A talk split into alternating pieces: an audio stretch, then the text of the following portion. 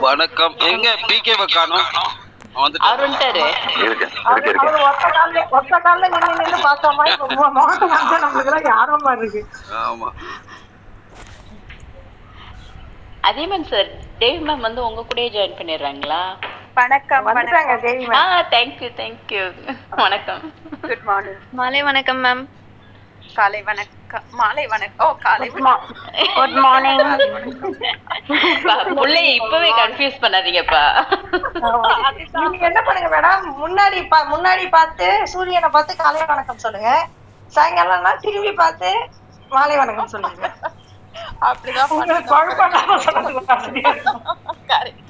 மாலை மாலை வணக்கங்கள். வணக்கம் வணக்கம்.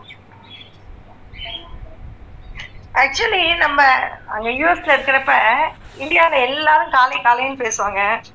நம்ம மட்டும் சாயங்காலம் மணி ஆறரை மணி இருக்கும். எல்லாருக்கும் குட் மார்னிங் சொல்லணும். இது கொஞ்சம் ஹேண்டில் பண்றதுக்கு வித்தியாசமா இருக்கும் இல்லையா மேடம் தமிழ் தமிழ்ல பேசாம வணக்கம் அப்படின்னு சொல்லிட்டு பேசணும் இதுக்குதான் நம்ம குட் மார்னிங் கவிஞர் வேணும்ன்றது இதெல்லாம் வந்து ஆங்கிலேயர்கள் வந்தேரிகளை வார்த்தைகளை விரட்டி அடிப்போம். அனைவருக்கும் வணக்கம். எனக்கா எனக்கு நான் வெளியே போயிட்டு உள்ள வந்தேன். அதனால நீங்க சொன்னது கேட்கல நான் இன்னொரு தடவை சொல்லிடுறேன். வணக்கம். நல்ல வேலைக்கு. வணக்கம் சார் தப்பிச்சிட்டீங்க. அதுக்கு தான் பேச்சு தமிழ்லயே சொல்லிடணும் எப்பவுமே. பேச்சு தமிழ்ல எப்படி சொல்றதுன்னா குட் மார்னிங் ஆல்னு போ சொல்லிடணும். அதுலதான் மார்னிங் வந்துருது இல்ல எங்க- நாங்க காலையே கேன்சல் பண்றோம் சார் நேரம் இல்லாத ஒரு இடத்துக்கு சென்று கொண்டிருக்கிறோம் இப்போ. இப்ப வெளியில இருக்கு. வெளியில என்ன நேரத்தை நீங்க கணிக்க முடியும்? அதுதான். நிலாக்கு அதுதான் நேரம் வணக்கம். ஆமா. வணக்கம் இல்ல தான் இந்த பொதுவா போயிடுது மாதிரியான இலக்கிய வார்த்தை இந்த மாதிரியான இலக்கியங்கள் வந்து வ- இன்னும் கொஞ்ச நேரத்துல கொட்ட போகுது அதுக்குதான் கீர்த்தி that வணக்கம். கீர்த்தி முன்னாடி சொல்லிட்டோம்னா முடிஞ்சது. ஜேகே சார் சொல்றாரு பேச்சு தமிழ்ல குட் மார்னிங் ஆல்னு சொல்லிட்டா போச்சு. அவருக்கு குட் மார்னிங்கே தமிழா போயிடுச்சு பாருங்க. வேற வழி. என்ன பண்றது அவர் இவங்க புலங்குறதெல்லாம் வந்து இவ- இவங்க காயத்ரி அவங்க கதை சொல்லி கதை சொல்லி எல்லாரும் நடக்க வைக்கிறாங்க. புது டெக்னிக் கண்டுபிடிச்சிருக்காங்க. ஏன் ஜேகே காத்தால நான் தான் கிடைச்சனா இன்னைக்கு? ஆ? வேற இல்ல இந்த கம்பி மேல நடக்கிற போட்டோ தான் எல்லாம் வைக்கலாம்னு பார்த்தோம். சரி நல்லா இருக்காது. செஷன் கெட்டுடுமேன்னு விட்டுட்டோம். அது பேரு கதையா? சரி அவங்க வந்து ஏதோ ஒரு மோட்டிவேஷனுக்காக சொல்லிருக்காங்க குட்டுனா கதை சொல்லுங்கன்னா நான் எங்கிட்டு போறது கதைக்கு? அவங்க நடக்கிறது தப்பாயா? நான் அதுக்கு அதுக்கு ஜாமி ஜாமி ஒரு போட்டோ போட்டாரு. ச- ஜாமி போட்டோ பார்த்து சிரிப்பு தாங்கல எனக்கு. ஒருவேளை இப்படிதான் நடந்திருப்பாங்களோ அப்படின்னு நினைச்சதும் சிரிப்பு. பண்றதுக்காக இல்ல. இல்ல குழந்தைங்களோட கீழே வந்து அஹ், நான் ஸ்கூல்ல நடந்ததோட சரி அதெல்லாம். ஸ்கூல்ல ஒண்ணு வச்சிருப்பாங்க. அப்படியா? ஆமா ஸ்கூல்ல ஒண்ணு இருக்கும். ஒரு டென் ஃபீட் மட்டும் இருக்கும். அது ஒரு சின்ன கான்கிரீட் பிளாட்ஃபார்ம்ல போட்டு வச்சிருப்பாங்க. நான் எனக்கு தெரியும் ஜேகே வந்து நீங்க நடந்துருக்கீங்களான்னு கேட்டு நம்ம ஆமான்னு சொன்னோம்னா அடுத்து ஓட்ட போறாருன்னு தெரிஞ்சிருச்சு. எதுக்கு ரிவர்ஸ் கியர்ல போடு? முடிஞ்சது. இல்ல இல்ல. இங்க இங்க இந்த நாடோடிகள் படத்துல பேசிட்டு இருக்கும் போதே டப்புன்னு பேனர் வைப்பாங்க. அது மாதிரி வித்யாதரன் மேடம் வந்து கம்பி மேல நாங்க நடப்போம் ஓடுவோம்னு சொல்ல. அடுத்த செகண்ட் வாட்ஸ்அப்ல போட்டோ இறங்கிடுச்சு வாட்ஸ்அப்ல வாட்ஸ்அப்ல நாங்க இறக்கிட்டாங்க நாங்க பேசிக்கிட்டு இருக்கோம். இது எப்படா எடுத்தீங்க? இது எப்படா எடுத்தீங்க? யாரு? இவரு பிகே தான் ஸ்டார்ட் பண்ணாரு. அதுக்கு முன்னாடி அங்க நிறைய பேர் லிவிங்ஸ்டன்ல இருந்தீங்களே. அதான் பரவாயில்ல நம்ம ஒரு ஷோல ஒரு பதில் சொன்னதுக்கே இந்த நிலைமை அப்படின்னா ஒரு ஃபுல் ஷோக்கு பதில் சொல்ல போறோம் அதிகமா நினைச்சு பார்த்தேன். இன்னைக்கு கண்டென்ட் அவர்தான். மேடம் ஏன் மேடம் என்ன டென்ஷன் ஆக்குறீங்க? அவரை டென்ஷன் இது எப்படி எல்லாம் தப்பிக்கலாம் நான் பாத்துட்டு இருக்கேன் விடுங்க. இல்ல இல்ல சார். இது நீங்க தான் சார் இன்னைக்கு. அதியமான் சார். இந்த மாதிரி அதிகமா சார் இந்த மாதிரி தொடர்பு இந்த மாதிரி விஷயத்துல வந்து ஏழை தொடர்பாளர் தொடர்பை பத்திரமா வச்சுங்க கையில. இல்ல இல்ல இல்ல. கண்டிப்பா வந்து நான் வந்து பணக்கார தொடர்பாளனாவே இருக்கிறேன் நான் இன்னைக்கு. சார் நல்ல புள்ள. ரொம்ப நல்ல புள்ள. இன்னைக்கு உள்ள எங்க- எங்க நுழைஞ்சதுமே வந்ததுன்னு பாக்குறேன் இங்க இல்ல இன்னைக்கு உள்ள நுழைஞ்ச ஒரே சாரி சாரி இ- இன்னி- இன்னைக்கு உள்ள நுழைஞ்சதுமே வந்து ஃபன்டாக் வித் பீக்கேன்னு போட்டு ஷெட்யூல் செவன் பிஎம்னு போட்டுருச்சு. எதே அப்படிங்கிற மாதிரியான இதுல தான் உள்ள வந்தா ரூம் ஓப்பனாக இருந்தது. சரி நம்ம ஃபர்ஸ்ட் புரியவே இல்லை? இன்னைக்கு இன்னைக்கு அதியமான் சாரும் தேவி என்ன பண்ண போறாங்க அப்படின்னா எல்லாத்துக்கும் அமிர்தா பதில் சொல்லுவாங்க தப்பிச்சிட போறாங்க. அதுதான் அதுதான் நானும் நினைக்கிறேன். பேசாம அமிர்தாவே. அவங்க ப்ரொஃபைல் படத்தை பாருங்க. சூப்பர் சூப்பர் சூப்பர் ஓ சரி சரி okay, பண்ணிக்கோங்க. இப்பதான் பாக்குறேன் பாக்குறேன். ஓகே ஓகே அருமையா இருக்கு. Colour combo. சூப்பரா இருக்கு. அமிர்தா. அவங்க ரெண்டு பேர் தனியா இருக்காங்க. இருக்கு. பேரா ஆக்குறாங்க பேரா ஆக்கி வச்சிருக்கீங்க. ரொம்ப பார்க்கவே சந்தோஷமா இருக்கு. வாழ்த்துக்கள். இன்னைக்கு பேர் தானே இன்னைக்கு. நன்றி நன்றி பெர்ஃபார்ம் பண்ண போறாங்க. சூப்பரா இருக்கு. போட்டோ. செலக்ட் போட்டோ செலக்ஷன் அருமையான போட்டோ சூப்பரா இருக்கு. ரொம்ப சூப்பரா இருக்கு ma'am Amritha Thank you, thank super you. Diana Diana Diana Diana போட்டோவும் சூப்பரா இருக்கு. தேங்க்யூ அண்ணா. எங்க டயானா போட்டோ ஓ அவங்களும் மாத்தியாச்சா? இப்போதான் இந்த போட்டோவை எஃபில பாத்துட்டு வந்தேன். ரொம்ப அழகா இருக்கு. என்ன அதிகமானனா அந்த தேவியங்கி செம. டயானா வாவ் எங்க இருந்த? ஃபேஸ்புக்லயா சரிதான் இந்த- போட்டோ ஹவாயில். எடுத்தது. ஹவாய் ஹவாயில் எடுத்த போட்டோ அந்த போட்டோஸ்லாம் இருக்குங்க சார். ஹவாயில எடுத்த போட்டோஸ்லாம் இருக்கு. ஆனா கொஞ்சம் நல்லா அழகா இருக்க போட்டோஸ் மட்டும் தான் அப்புறம் மிச்சம்லாம் நல்லா இல்லைங்கிறீங்களா இல்ல கேட்க வந்தேன் நான் கே இல்ல எனக்கு எனக்கு புரிய இந்த கேள்வி நான் கேக் அதை சொல்லி முடிக்கிறதுக்குள்ள பதில் வந்துருச்சு கிருத்தியா மேடம். என்ன டயானா? என்ன இது? மேம் எல்லா போட்டோஸும் அழகா இருக்கும். ஓகே எல்லா போட்டோஸும் வைக்கிறேன். ரொம்ப அழகா இருக்கிற போட்டோஸ் மட்டும் வச்சிருக்கோம் அப்படிதானே டைனா ரொம்ப ரொம்ப ரொம்ப அழகா Yes, இருக்கு நளினி ma'am. நளினி மேம் கரெக்டா சொல்றாங்க. ரொம்ப அழகா இருக்க போட்டோஸ்லாம் வைக்கலாம்னு இருக்கேன். இல்ல இந்த செஷன் நடந்துட்டு இருக்கும்போது இந்த செஷன் நடந்துட்டு இருக்கும்போது பார்த்தோம் அப்படின்னா இந்த கிராமத்துல எல்லாம் அம்மன் கோயில் கொண்டாடும் போது இந்த மாரியம்மா அந்த இதெல்லாம் சீரியல் லைட்டை போட்டு கலர் எல்லாம் மாத்திடுவாங்க அப்பப்ப கலர் மாறிட்டே இருக்கும்.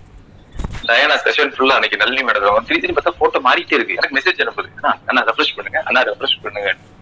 இது மாதிரி ஒரு அப்படியே ஒவ்வொரு தடையும் இதுல ஓடிட்டு இருக்கு. நான் போட்டேன் பிகே பிகே நாங்க மட்டும் தக்காளி தொக்கா? அதுதான் சொல்றேன். அதான் நீங்களும் மாத்துனீங்க. நானும் மாத்திட்டேன். ஆரம்பிச்சிட்டாங்கப்பா. அழகா இருக்கு. எனக்கு யாராவது முகத்தை பார்த்து அதிகமான் சாரோட டிபியை பார்த்து அவரை பார்த்து தான் எனக்கு பேசவே தோணும். எல்லாருமே அதிகமான ஆயிட்டீங்கன்னா நான் யாரை பார்த்து பேசுறேன் எனக்கே எனக்கே டவுட்டா இருக்கு. இல்ல இல்ல எல்லாமே ரெண்டு ரெண்டு பேரா இருக்காங்க. அதுக்கு தான் கப்பிளா இருக்கிற போட்டோ வச்சாச்சு. அதான் ரெண்டு பேரா இருக்கிறாங்க. நல்லா ஈஸியா கண்டுபிடிச்சிடலாம் நீங்க. ஆமா. ஆமா. சிங்க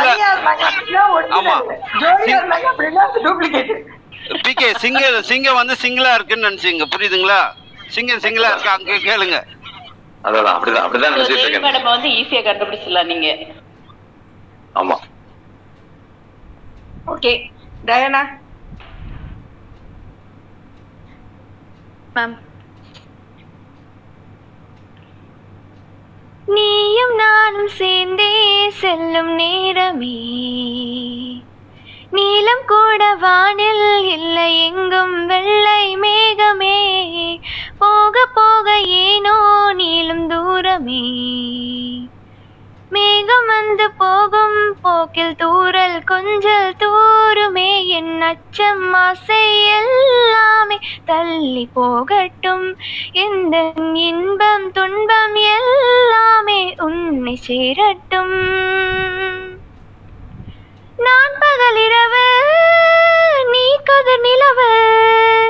என் வயல் மழை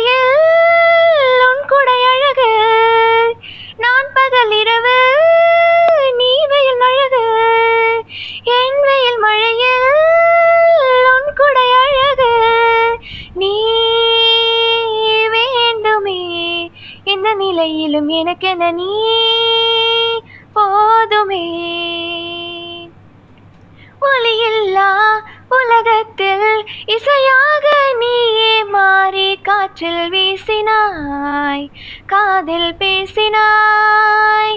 மொழியில்லா மௌனத்தில் விழியாலே வார்த்தை கோர்த்து கண்ணால் பேசினாய் கண்ணால் பேசினாய். நூறு ஆண்டு உன்னோடு வாழ வேண்டும் மண்ணோடு பெண் உனை தேடும். எந்தன் வீடு நான் பகலிரவு நீ கதர் நிலவு. என் வெயில் அழையில்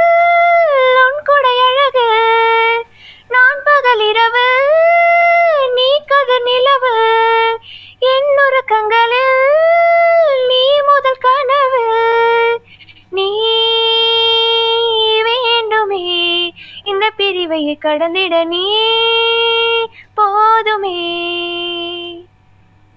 நீயும் நானும் சேர்ந்தே செல்லும் நேரமே. நீலம் கூட வானில் இல்லை எங்கும் வெள்ளை மேகமே. போக போக ஏனோ நீளும் தூரமே. மேகம் வந்து போகும் போக்கில் தூரல் கொஞ்சல் தூருமே நன்றி. ஃபுல்லா பாடிடுங்க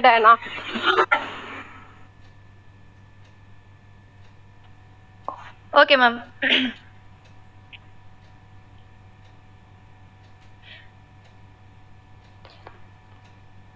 மேம் அவ்வளோதான் மேம் சாங் அவ்வளோதான் இன்னொரு ஸ்டான்ஸா இல்ல? இல்ல ஒரு ஸ்டான்ஸா மட்டும் தான் மேம் இருக்கு. ஒரு இல்ல ஸ்டான்ஸா ஃபுல் சாங் பாடியாச்சு டயானா சூப்பர் டயானா செம டயனா செம செம செம டயனா சூப்பர் மாடல் அருமையா இருந்தது அருமையா இருந்தது. சுச்சுவேஷன் Thank you, நல்லா ma'am. இருந்தது. நல்ல அதிகமான சார் அதிகமான சாருக்காக பாடின மாதிரி இருக்கு தேவி மா பாடுற மாதிரி. ஆமா. அவங்களுக்காக தான் பாடினேன்.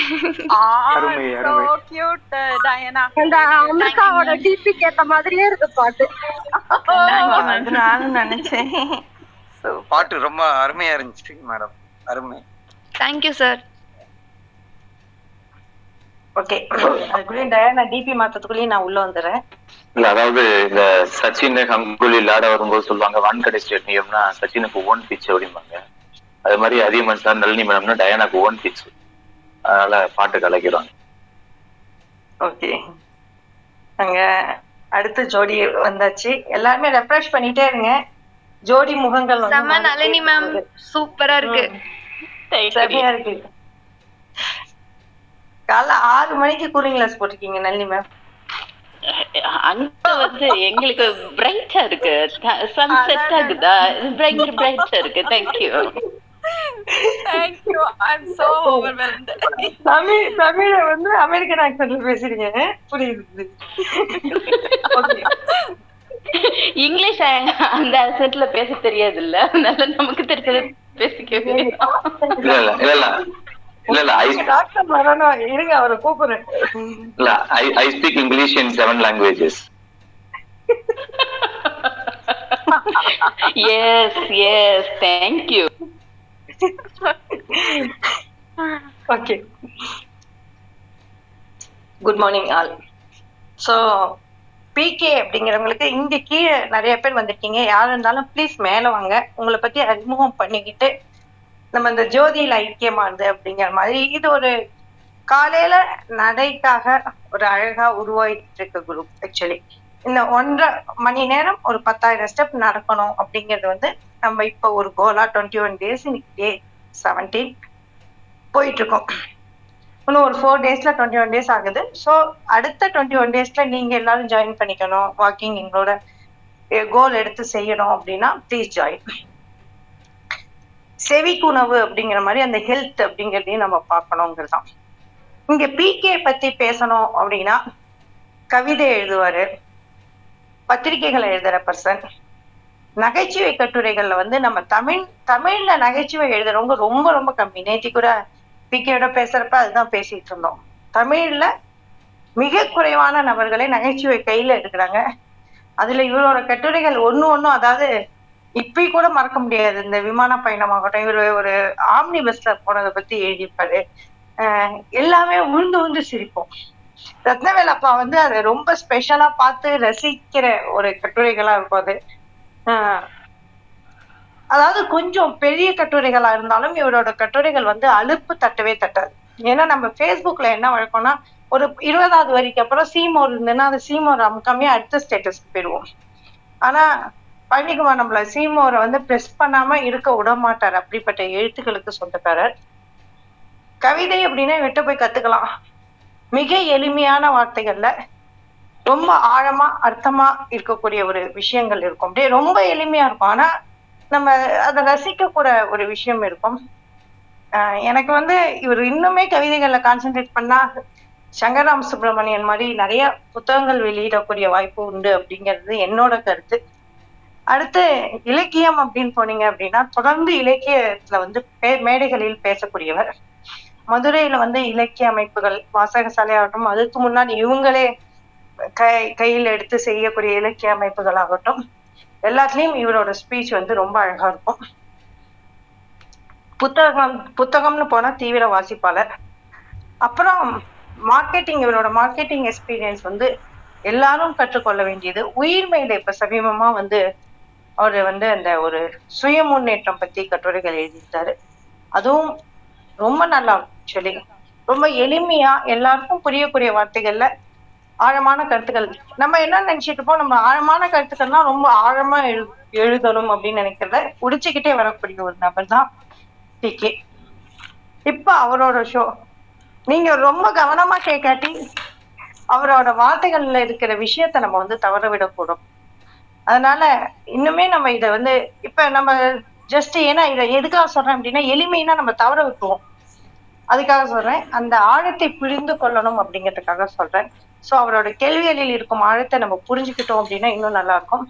அதியமான் சார் சியாட்டில் வசிக்கிற தேவி மேடம் அவங்க சியாட்டில் வசிக்கிறாங்க. ஸோ இங்க ஒரு உமன் ஆண்ட்ரோ சாரி ஆண்டர்பிரினர்ஷிப்புக்கெல்லாம் நிறைய ஒரு தளத்துல ஹெல்ப் பண்ணிட்டு இரண்டாயிரம் பேர்களுக்கு மேல் உருவாக்கிட்டு சியாட்டில் போய் அங்க வந்து உழைத்து அங்க ரெண்டு ரெஸ்டாரண்ட் உருவாக்கி எங்களுக்கு வந்து ஃபர்ஸ்ட் ஃபர்ஸ்ட் உணவு உணவுங்கிறப்ப ரெஸ்டாரண்ட் ஓனராக தான் அவர் அறிமுகமானார் ஒரு ஆளுமையா தொடர்ந்து ஒவ்வொரு நாளும் ஒவ்வொரு பக்கமும் எங்களுக்கு வந்து அவரை பத்தி தெரியுது. அதுல தினம் இயக்கி வைக்கிறார். ஏன்னா அவரை பத்தி சொல்லாம தெரிஞ்சுக்கிறது ஒரு சுவாரஸ்யம் இல்லையா? சொல்லாம தெரிஞ்சுக்கிறோம். அதே மாதிரி தேவி மேடமும் அவங்கள பற்றியும் சொல்லாமல் அவங்க போட்டோ முகம் கூட தெரியாம இப்பதான் முகத்தையே பார்க்க ஆரம்பிச்சிருக்கோம். அவங்களும் அதே மாதிரி ஒரு ஆளுமை. இருவரும் சே சே இணைந்து நடக்கிறாங்க. அப்ப இணைந்தே பேட்டி கொடுக்கலாமே அப்படிங்கிற ஒரு விஷயம் வந்து பி கே கையில எடுத்திருக்க. வாழ்த்துக்கள் P K please thank you thank you for brief introduction ஒரே ஒரு நிமிஷம். நன்றி மேம் இதுக்கு நீங்க தான் அட்டன் பண்ணா பண்ணி.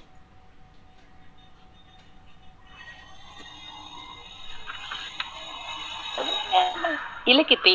ஃபுல்லாகவே இதை பண்ணிட்டீங்க. Thank you thank you so much கலக்குங்க PK அது மட்டுமே நான் சேர்த்துக்கிறேன். தேங்க்யூ ஸோ அனைவருக்கும் வணக்கம்.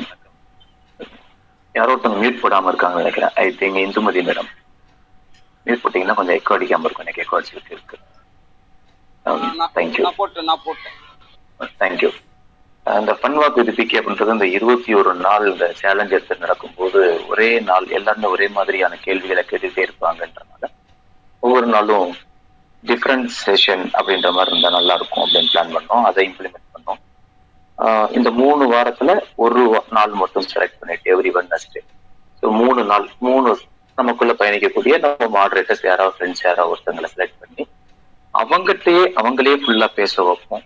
வைவிச்ச அவங்களுடைய கடந்து வந்த பாதை அவங்களுடைய அனுபவங்களை மற்றவங்களுக்கு ஷேர் பண்ற மாதிரி இருக்கும். அப்படின்றதா இதோடைய history of பன்வாக் week so first Kiruthiyatharan madam and Nalini அவர்கள் மேடம் செகண்ட் வீக் ஸோ தொடர்ந்து மூணாவது வாரம் அதியமான் சார் அண்ட் தேவியம்மன் இதுதான் இதோடைய பர்பஸாக அது பண்ணணும் அப்படின்னு சொல்லிட்டு.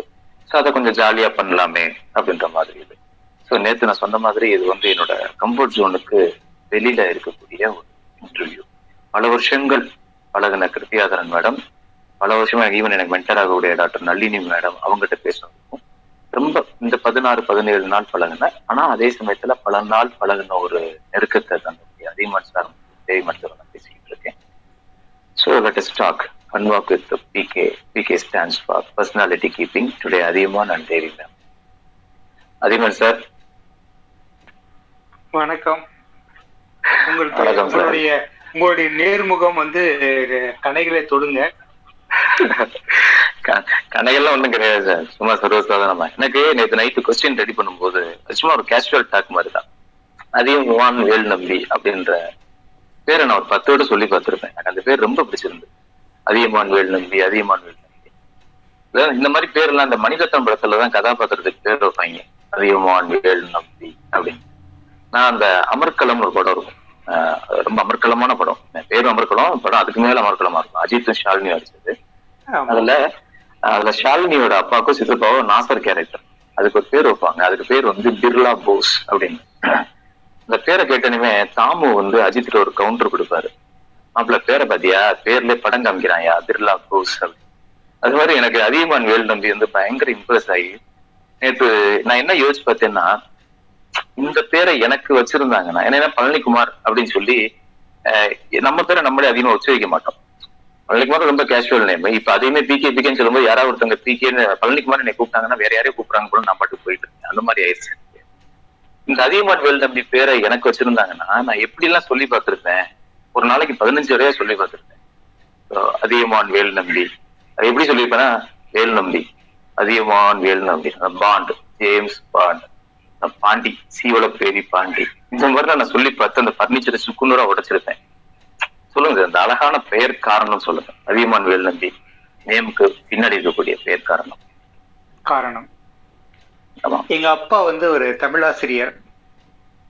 ஆஹ் நான் இப்போ சேலம் அப்படிங்கிறது வந்து பார்த்தீங்கன்னா தர்மபுரி நாமக்கல் எல்லாம் சேர்ந்த ஒரு மாவட்டமா இருக்கும்போது நான் தர்மபுரியில தகடூர் அப்படிங்கிற ஊர் தான் அதியமான் கோட்டை. அங்கதான் வந்து அந்த ஹாஸ்பிட்டல் இருக்கும். அதியமான் கோட்டைங்கள தான் ஒரு ஹாஸ்பிட்டல் இருக்கும். அது பேர் அதியமான் ஹாஸ்பிட்டல்னு பேர்.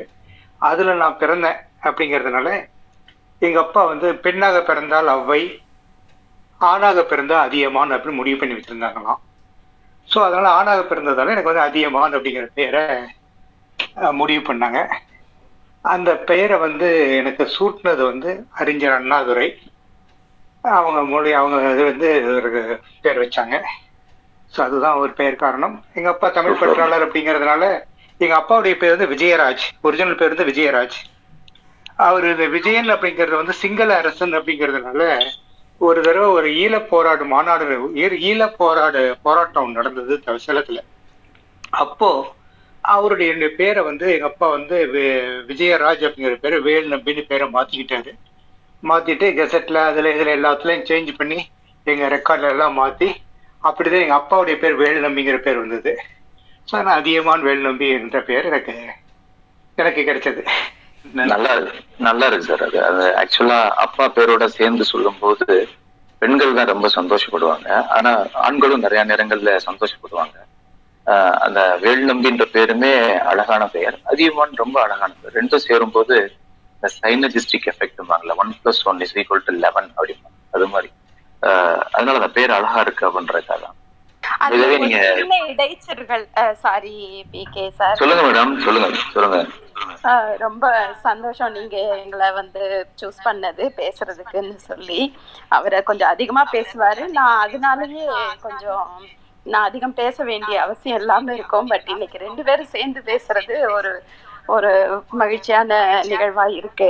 ஸோ இதுல எதுக்கு இந்த பேர் விஷயத்துல எ- என்ன சொல்ல வரேன்னா எங்க மாமியார் எப்பயுமே சொல்லுவாங்க அப்பாடா நல்ல வேளை முதல்ல பொண்ணா பிறக்கல இல்லைன்னா அவைன்னு பேர் வச்சுட்டு நாளைக்கு என் பொண்ணு திட்டிகிட்டே இருந்திருப்பா. இன்கேஸ் அவளுக்கு பேர் பிடிக்கல ரொம்ப ரொம்ப மாடர்னா இல்லாம இருக்குன்னு சொல்லிட்டு அப்படின்னு எங்க மாமியார் சொல்லிட்டே இருப்பாங்க. அதனால அதை இவங்க மென்ஷன் பண்ணணும்னு தோணுச்சு. அவ்வைன்ற பேரு கெட்ட பேருன்னு சொல்ல வரல பட் இந்த காலத்துக்கு எப்படி ஒத்து வரும்னு அவங்க கன்சர்ன்டா இருந்தாங்க. அதனால அவங்க ரொம்ப சந்தோஷப்பட்டாங்க அதை சொல்லுவாங்க. அதை சொல்லணும்னு தோணுச்சு. ஓகே மேடம் உங்க உங்க உங்க பதில்ல இருந்து சார் கொஞ்சம் அதிகமா பேசுவார்ன்ற பதில்ல மட்டும்தான் என் காதுல இருந்துச்சு அதை நான் எடுத்துக்கிறேன். ரொம்ப நன்றி. அதேதான் சார் நீங்க இப்ப சொல்லிட்டு இருக்கும்போது சொன்னீங்க இல்லையா தமிழ் ஆசிரியரோட பையன். அது ஒரு புது தகவலா இருந்தது எனக்கு. தமிழாசிரியர் பையங்கன்னா கொஞ்சம் சேட்டக்காரங்களா இருப்பாங்கன்னு ஒரு மித் ஆஃப் மதுரையில ஒரு இது இருக்குங்க சார். மதுரையில நம்பிக்கை இருக்கு. ஏன்னா எங்க அப்பா தமிழாசிரியர் தான். அதனால தமிழாசிரியர் பையன்னா ரொம்ப இல்ல. ஓரளவுக்கு கொஞ்சமா சேட்டை பண்ணுவாங்கன்னு ஒரு மித்து அதே மாதிரி கோவில்பட்டியில ஒரு மித்து இருக்கு. கோவில்பட்டியில பிறந்து மதுரையிலயும் அந்த மித்து நடந்துகிட்டு இருக்கு. டாக்டர் நளினி கூட தமிழாசிரியரோட. அதனால பயங்கர வாளா இருப்போம் அப்படின்றது எங்களுக்கு ஒரு இது நீங்க எப்படி சார்? தமிழாசிரியர் பையன் சேட்டை பண்றீங்களா? இல்ல நான் அதுக்கு வந்து மாறுபட்டவன். எனக்கா நான் வீட்டு பெரிய பையன் அப்படிங்கிறதா எனக்கு ஒரு பின்னாடி தங்கச்சி ரெண்டு தம்பிகள். அதனால வந்து அந்த அப்பாவுடைய பொறுப்பு எனக்கு எப்படியோ ஆட்டோமேட்டிக்காக வந்துருச்சுன்னு நினைக்கிறேன். நான் வந்து ஒரு ரெண்டாவது பேரண்டா இருந்து இவங்கெல்லாம் பார்த்துக்கிற மாதிரி ஒரு பொறுப்பு இருக்கும். எங்கள் வீட்டுக்கு தமிழாசிரியர்கள் வந்துக்கிட்டே இருப்பாங்க. டெய்லி பார்த்தீங்கன்னாக்கா நிறைய வருவாங்க. எங்கள் அப்பா தமிழக தமிழாசிரியர் கழக தலைவர் சேலம் மாவட்ட தமிழாசிரியர் கழக தலைவர் அப்படிலாம் இருந்தாங்க. தமிழாசிரியர்களை தலைமை ஆசிரியர் ஆகணும் போராட்டம் பண்ணவர். அந்த மாதிரி கொஞ்சம் ரொம்ப ஒரு இதா இருப்பாங்க. அதனால வந்து தினம் வந்து பாத்தீங்கன்னா வந்து நிறைய பேர் வந்துட்டு போயிட்டு இருப்பாங்க. அதனால தம்பிகளை பாத்துக்கிற வேலை தங்கச்சியை பாத்துக்கிற வேலை இதெல்லாம் பாக்குறதால நான் வந்து பொறுப்பா இருக்கிற சூழ்நிலையை தள்ளப்பட்டேன் அப்படின்னு தான் சொல்லணும். அதனால குடும்பங்கிறது ரொம்ப ரொம்ப கம்மி. ரைட் அதெல்லாம் எங்கெல்லாம் இருந்துச்சுன்றதை நான் வெளியே கொண்டு வரேன். ஒன்றும் பிரச்சனை இல்லை. நேற்று கூட நம்ம செஷன் ஆரம்பிக்கும் போது ஒரு சின்னதா கதை சொன்னேன். இது மாதிரி நீங்க மதுரை போய் இறங்குறீங்க அங்க ஒரு பொண்ணு அழகான நீங்க அலர் கோயில் போகல மீனாட்சி அம்மன் கோயில் போகல இறங்கி பார்த்தனே ஒரு அழகான பொண்ணு. அந்த பொண்ணுகிட்ட போய் நீங்க ஏதோ கேட்டீங்க அந்த பொண்ணு உங்களை ஒரு இடத்துக்கு கூட்டு போச்சு அதுக்கப்புறம் எல்லாமே சேஞ்ச் ஆச்சு அப்படின்னு நான் சொல்லி முடிச்சனையுமே ஜேகே சாருக்குலாம் பதட்டம் ஜாஸ்தி ஆயிடுச்சு. என்னாச்சு என்னாச்சு? அதிகமன் சாருக்கு என்னாச்சு? அப்படின்னு ஒரே பதட்டம். அந்த சர்ப்ரைஸை நீங்களே உடச்சிருங்க சார். மதுரை எதுக்காக வந்தீங்க? நீங்க போய் பார்த்து அந்த பொண்ணு யாரு? உங்களை அது எங்க கூட்டு போச்சு? மட்டும் அதை மட்டும் சொல்லுங்க. சரி ஓகே பெரிய சர்ப்ரைஸ்லாம் ஒன்றும் இல்லை. இருபத்தி நாலு வயசு இருக்கும். அப்போ வந்து நான் முத முத மதுரைக்கு வரேன். மதுரைக்கு வந்து காலையில் எட்டு மணிக்கு இறங்கினேன். இறங்கிட்டு அந்த பஸ் ஸ்டாண்டில் நின்றுட்டு இருக்கும்போது ஒரு பொண்ணு அங்கே அந்த பஸ் ஸ்டாண்டில் அந்த ஒரு பொண்ணு தான் நல்லா போய் படித்த மாதிரியும் நல்லா அழகான ஒரு பெண்ணாகவும் இருந்தாங்க. அவங்ககிட்ட போயிட்டு இந்த முகவரி எங்கே இருக்கு? இதுக்கு இந்த பஸ்ஸுக்கு எப்படி போகணும் அப்படின்னு கேட்டேன். என்னை பார்த்துட்டு சரி என் கூடயே வாங்க அப்படின்னு சொல்லிட்டு அவங்களே அந்த பஸ்ஸில் கூட்டிகிட்டு போயிட்டு கோச்சடை கோச்சடைங்கிறது எங்க இருக்குன்னு தெரியாது எனக்கு அங்க போயிட்டு இறக்கி அங்க போயிட்டு பென்னர் இந்தியா அப்படிங்கிற கம்பெனில இன்டர்வியூக்கு வந்திருந்தேன். அதுக்கு அவங்க கிட்ட அந்த வழி கேட்கும்போது அந்த கம்பெனியினுடைய அந்த கம்பெனியில் அவங்க ஒர்க் பண்றாங்க அப்படிங்கிறது எனக்கு அப்புறம் தெரியும் எனக்கு. கூட்டிகிட்டு போனாங்க உள்ள வாங்கன்னு என்ன வழி கேட்டதுக்கு நம்மளே கூட்டிகிட்டு போறாங்களே அப்படின்னு சொல்லிட்டு கம்பெனிக்குள்ளே கூட்டிட்டு போயிட்டு கம்பெனிகளை கூட்டிட்டு போய் எங்கே போகணுமோ அந்த பர்சனல் டிபார்ட்மெண்ட்டை அங்கேயே கூட்டிகிட்டு போனாங்க. கடைசியை பார்த்தா அந்த பர்சனல் டிபார்ட்மெண்ட்டில் ஹெச்ஆர் மேனேஜருடைய அசிஸ்டன்ட் அவங்க. ஸோ அது மாதிரி ஒரு வாய்ப்பு கிடைச்சது. அன்னைக்கு எட்டு மணிக்கு என் கூட வந்தவங்க இரவு ஒரு ஒன்பது மணி வரலும் நான் எல்லாம் அந்த இன்டர்வியூலாம் முடிச்சு எனக்கு ஒரு அப்பாயின்மெண்ட் ஆர்டர் அன்னைக்கு நான் அதில் செலக்ட் ஆகி எனக்கு அடிச்சு அந்த அப்பாயின்மெண்ட் ஆர்டர் கொடுத்து நான் கையில வாங்கிட்டு வர அளவு வர வரலும் அவங்க அன்னைக்கு அவங்களும் இருந்தாங்க. எனக்கு அந்த அதுதான் என்னுடைய ஒரு சேஞ்ச் ஆஃப் லைஃப் ஆனதுன்னு வச்சுக்கோங்களேன். முதல்ல நான் பேங்க் ஜேகே சார் தான் கொஞ்சம் ஏமாந்து இல்ல. இல்ல அப்ப கூட அவர் ஆண்கள் இல்லாத மதுரையில இறங்கி இருக்காருன்னு நான் நினைக்கிறேன் இப்ப கூட. இல்ல இல்ல மேடம் அதுல சார் இப்பதான் ஒரு விஷயம் சொல்லிட்டாரு. காலையில எட்டு மணில இருந்து நைட் ஒன்பது மணி வரைக்கும் என் கூட அந்த மேடம் இருந்தாங்க. எனக்கு தெரிஞ்சு நான் இப்படி நான் சேர்த்து விட்டோன்றது அது லேட்டா தெரிஞ்சிருச்சு. காயத்ரி ஏனோ. இந்த- ஒரு லேடி தான் என்ன கூட்டு போச்சுமா? அந்த பொண்ணு தான் எனக்கு ஹெல்ப் பண்ணுச்சுன்னு இந்த அழகானன்றத ஆக்சுவலி உண்மையில நான் இப்பதான் கேள்விப்படுறேன். அந்த அழகானன்ற அந்த அட்ஜெக்டிவ் இல்ல இன்னும் இன்னும் வரும் இன்னும் வரும். வெயிட் பண்ணுங்க. நிறைய வரும். நைட்டு நைட்டு தான் இருக்கு. இல்ல, இப்ப ஒரு அழகதான் பாத்திருக்கீங்க இன்னும் பல அழகுகள் உள்ள ஒளிஞ்சிருக்க வெளியில வர தே- தே- தேவி மேடம் நேத்து நான் பேசும்போது தேவி நேத்து பேசும்போது நான் வந்து அழகான பொண்ணு அழகான பொண்ணு அப்படின்னு ரெண்டு விட சொன்னதே வந்து உங்களுக்கு கேட்கணுன்றதுக்காக தான். அதுதான். நான் வந்து கம்முனே இருந்தேன். என்னதான் சரி இந்த இன்டர்வியூ எல்லாம் முடிச்ச பிறகு கேட்கலாம் அப்படின்னு இருக்கிறேன். இனிமேதான் கேட்கணும் அவர்கிட்ட. இல்ல தேவி மேம் அது வந்து ஆக்சுவலா என்னன்னா அப்- நட்சத்திரம் வந்து பாக்குறதுக்கு அழகா இருக்கும். ஆனா நிலா வந்ததுக்கு அப்புறம் நட்சத்திரம் காணாமையே போயிடும். அதனாலதான் வந்து நீங்க உங்ககிட்ட வந்து அழகான பொண்ணுன்னு சரியான அதியமான் சார் வாழ்த்துக்கள். ரொம்ப ரொம்ப- கை கொடுக்குறாங்களா? அதான் ரொம்ப ரொம்ப நன்றி நட்சத்திரம் நட்சத்திரம் வந்து அடிக்கடி மின்னிட்டு போகும்போது நிலாவுக்கு கோபம் கூட வரலாம். சில டைம் தேயும் அதனால தான் தேயும் அது. மறுபடியும் மறுபடியும் மறுபடியும் மறுபடியும் நான் கேள்வியை சொல்லிடுறேன். மதுரைக்கு வந்து ஒரு அழகான பொண்ணை பார்த்ததாக தான் அதியமான் சொன்னாரு. அந்த கேள்வியிலேயே நம்ம தொடர்ந்து பயணிப்போம். அதியமான் சார் வாழ்த்துக்கள் அந்த கேள்விக்கு. தேவி மேடம் இப்ப நான் உங்ககிட்ட ஒரு கேள்வி கேட்கிறேன். காதல் கோட்டைன்னு ஒரு படம் வந்துச்சு. பாத்திருக்கீங்களா ஆஹ் பாத்திருக்கேன் பாத்திருக்கேன் பார்க்காமலே காதலிக்கிறது ரெண்டு பேரும். ஆமா. வேற என்ன ஸ்பெஷல் மேடம் அந்த படத்துல? பார்க்காம எப்படி பார்க்காம எப்படி பார்க்காம எப்படி காதலிப்பாங்க? ஆமா ஆமா ஆமா ஆமா. பார்க்காமன்னா அவங்க வந்து அப்போ கடிதங்கள். லெட்டர்ஸ் எக்ஸ்சேஞ்ச் பண்ணிக்குவாங்க. அந்த அது எப்படி மேடம் லெட்டர் போட்டு லவ் பண்ண முடியுமா மேடம் ஆ போடலாமே. லெட்டர் முக்காவாசி அந்த காலத்துல எல்லாம் இதெல்லாம் இல்லைங்களே. இந்த மாதிரி செல்போனு இதெல்லாம் சோஷியல் மீடியாலாம் இல்ல இல்ல. அதனால அப்போ லெட்டர் தான் பாசிபிள் அதனால கண்டிப்பா ஓ. பண்ணலாமே லெட்டர்ல காதல் டெவலப் ஆகும். லெட்டர் எழுதுறதுனால. ஆ ஆகும் ஆகும். கண்டிப்பா. டிசம்பர் டுவெண்ட்டி என்ன மேடம் ஸ்பெஷல் ஆஹா நீங்க என்னமோ ரிசர்ச் பண்ணி இருக்கிறீங்க இல்ல மேடம் டிசம்பர் டுவெண்ட்டி ஃபைவ் என்ன ஸ்பெஷல் கேட்டேன். டிசம்பர் வந்து ஆக்சுவலி எங்களோட திருமணம் வந்து நிச்சயமான நாள் அது. ஓகே கல்யாணம் நடந்தது? கல்யாணம் ஏப்ரல் நைன்த் ஓகே ரெண்டுக்கும் நடுவுல வந்து இன்லாந்து ஏப்ரல் டிசம்பர் இருபத்தஞ்சு என்கேஜ்மெண்ட் நடந்துச்சு. ஏப்ரல் நைன்த் கல்யாணம் நடந்துச்சு. ரெண்டுக்கும் நடுவுல இன்லாந்து லெட்டருக்காக போஸ்ட்மெண்ட் நடந்தாராமே. என்னங்க? ஆமா ஆமா. நாங்க வந்து ஒருத்தர் ஒருத்தர் புரிஞ்சுக்கிட்டதே அந்த கடிதங்கள் வாயிலா. தான் அதை சொல்லிட்டாரு உங்ககிட்டன்னு நினைக்கிறேன். அதுக்குதான் இவ்வளவு பீடிகையா? ஆமா. இல்ல நீங்க காதல் கோட்டை படம் சொல்லும்போது நான் வந்து ஸ்கெட்ச போட்டேன்றது தெரியல கமல்ஹாசன் ஒரு படம் நீங்க நீங்க டிசம்பர் இருபத்தஞ்சு ஒரு நிமிஷம் அமைதியா இருந்தீங்களா? அப்ப கமல்ஹாசன் ஒரு படத்துல ஐயோ நீங்க அங்கிட்டு எதிர்ப்படுறது இங்கிட்டு தெரியுதுன்ற மாதிரி.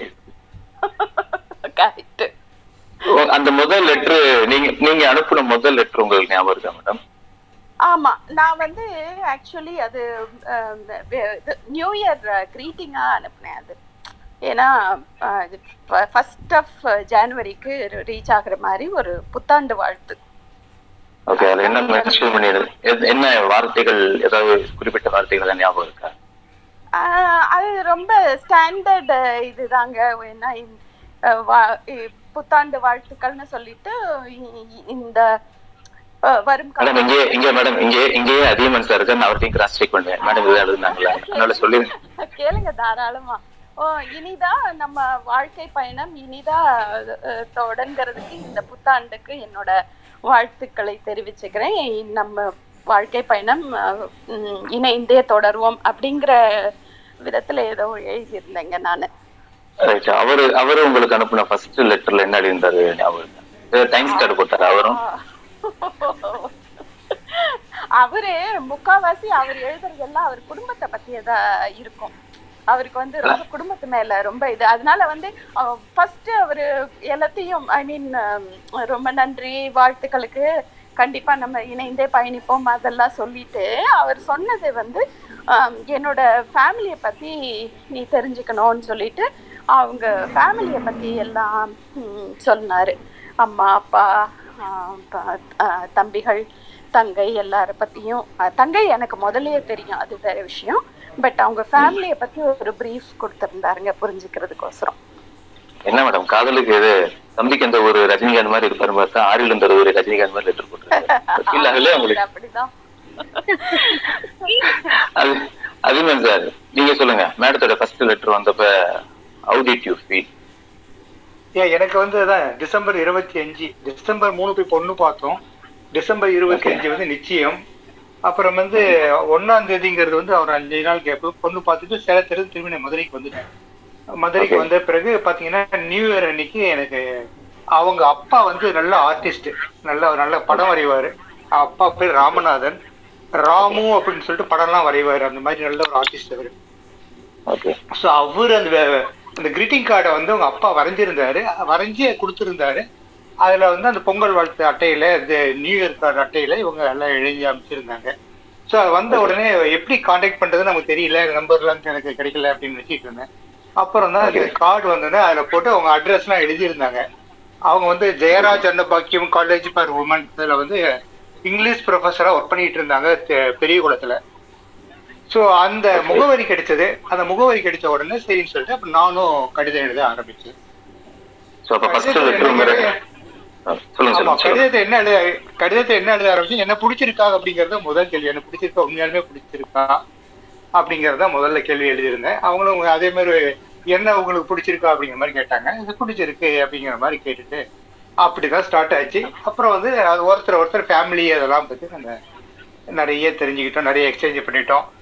கெட் பிட்வீன் பாத்தீங்கன்னா நூறு நாள்ல நூறு லெட்டர் எக்ஸ்சேஞ்ச் பண்ணிட்டோம் ரெண்டு பேரும். உங்களை வச்சுதான் உங்களை வச்சுதான் வைரமுத்து வந்து தபால்காரன் தெய்வம் ஆவான் கவிதை என்ன? அதுதான். நீங்க வந்து நீங்க வந்து நம்ம வந்து பார்த்த உடனே கதவை திறந்த உடனே உள்ள வந்து ஒரு போஸ்ட் இருக்குன்னு எனக்கு. அதே மாதிரி அவங்களும் காலையில காலேஜுக்கு போன உடனே அங்க போன உடனே ஆபீஸ் ரூம்ல போயிட்டு மெயில் இருக்கான்னு செக் பண்ணுவாங்களாம் அந்த மாதிரி இல்ல அப்படின்னாக்கா அவ்வளவுதான். அதே எனக்கு இல்ல அப்படின்னா கஷ்டமா இருக்கு. அந்த மாதிரி இருந்தது அந்த நேரத்துல. இல்ல உங்களுக்கு இல்லைன்னா கஷ்டமா இருக்குன்னு சொல்றீங்க. அவங்களுக்கு இல்லைன்னா அவ்வளவுதான் அப்படின்றது ஏதோ மிரட்டல் துணியில சொல்ற மாதிரி இருக்கு. புரியல எனக்கு ரெண்டு லெட்டர் ரெண்டு ரெண்டு லெட்டர் வரும். ஒரு லெட்டர் ஒரு லெட்டர் வந்து நார்மல் லெட்டர் இன்னொரு இல்ல சார் ஏன் சிரிக்கிறீங்க? புரியல. இல்ல இல்ல ஒரு லெட்டர் நார்மல் லெட்டர் இன்னொரு லெட்டர் வந்து கொஞ்சம் கோபமான லெட்டர் மாதிரி வரும். அதைத்தான் கேட்டேன். தபால்காரரே நடுங்கிட்டு வந்து கொடுத்ததெல்லாம் கேள்விப்பட்டேன் நான். அதனாலதான் கேட்டேன். ஆமா ஆமா. நான் வந்து அப்ப சிம்மக்கல் சிம்மக்கல் அப்படிங்கிற இடத்துல ஒரு ஹோட்டல் லாட்ஜில் தங்கியிருந்தேன் நான். ஒரு ரூம் எடுத்து இல்ல ஹெட் போஸ்ட் ஆஃபீஸ் அங்கதானே இருக்கு. இல்ல லெட்டர் வேகமா வரணுன்றக்காக ஹெட் போஸ்ட் ஆஃபீஸ் பக்கத்துலயே குடி வந்துட்டீங்களோ? ஆமா அங்கதான் இருந்தேன். கரெக்டா கரெக்டா அந்த ரூம் திறந்த உடனே ஒரு இன்லேண்ட் கவர் கிடைக்கணும் இருக்கணும் உள்ள. அந்த மாதிரி இருக்கும். ஓகே. இது இன்டர்வியூ ஃபுல்லா இதுதானுங்களா? வேற கேட்க போறீங்களா இல்ல மேடம் நான் இல்ல இல்ல மேடம் உங்களுடைய கண்டினியூஸா உங்களை வெக்கப்பட வைக்க மாட்டேன். நான் அடுத்தடுத்த கேள்விக்கு போயிருவேன் கிடைக்குமான்னு கேளுங்க. ஆம். அதான் நம்ம அதெல்லாம் அதெல்லாம் நம்ம கடை கடைசியா கேட்போம் லெட்டர்ல வந்து சாம்பிள் கிடைக்குமா? என்னென்ன இருந்துச்சு? அப்படின்னு வார்த்தை எல்லாம் கேக்குறாங்க இல்ல நான் அதெல்லாம் அதெல்லாம் கடைசியா மாதிரி இருக்கு. அதான் அதெல்லாம் இதெல்லாம். இந்த கேள் இந்த கேள்வியை நான் அள்ளி மாட்ட இருந்து எதிர்பார்க்கல. இதெல்லாம் நான் முடிஞ்சதுக்கு அப்புறம் குரூப்ல வந்து நம்ம கேட்போம். ஏதாவது லெட்டர் அந்த லெட்டர் எல்லாம் பத்திரப்படுத்தி வச்சிருந்தீங்கன்னா அதை போட்டோ எடுத்து போடணும். இல்ல அந்த வரிகளை போட்டோ எடுத்து போடணும்னு அவசியம் இல்லை. அந்த அந்த காலத்து லெட்டர் ரைட்டிங்ஸ் ஹேண்ட் ரைட்டிங்ஸ் அதை நீங்க போட்டோ எடுத்து போடலாம். லைட்டா ஓபன் பண்ணி வச்சு பெருசா அப்படி எழுதிக்காம போடலாம். நாங்க ஜூம் பண்ணி நாங்க படிச்சுப்போம் நாலு சரியா. கிடையாது.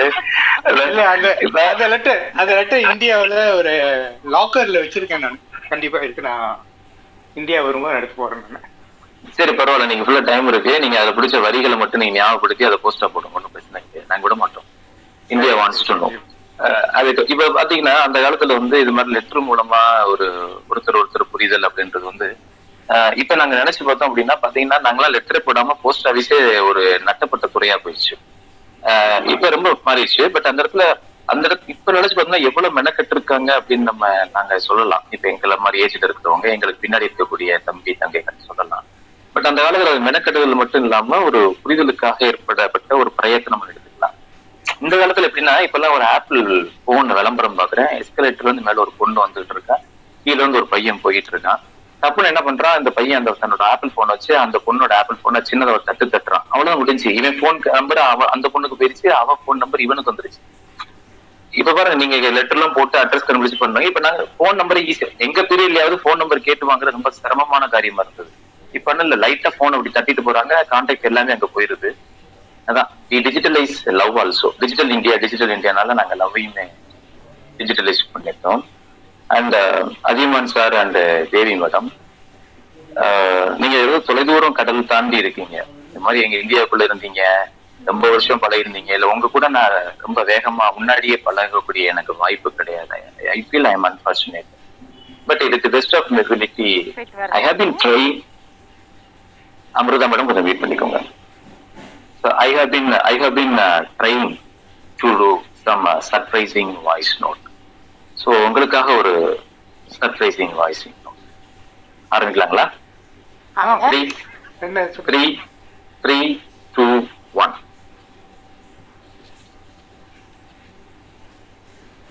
நிலவில்லா மேகம் நீரில்லா வானம் பேசாத பெண்மை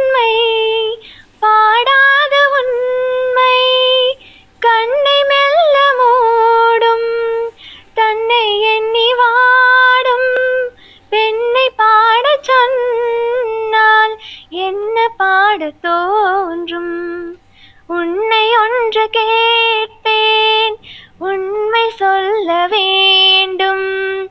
என்னை பாடச் சொன்னால் என்ன பாடத் தோன்றும்?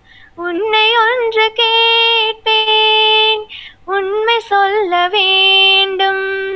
என்னை பாடச் சொன்னால் என்ன பாடத் தோன்றும்?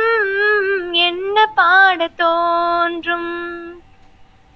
வானம் தாலாட்ட மேகம் நீராட வளரும் வெள்ளி நிலவே வாழ்வில் நீ காணும் சுகங்கள் தோறும்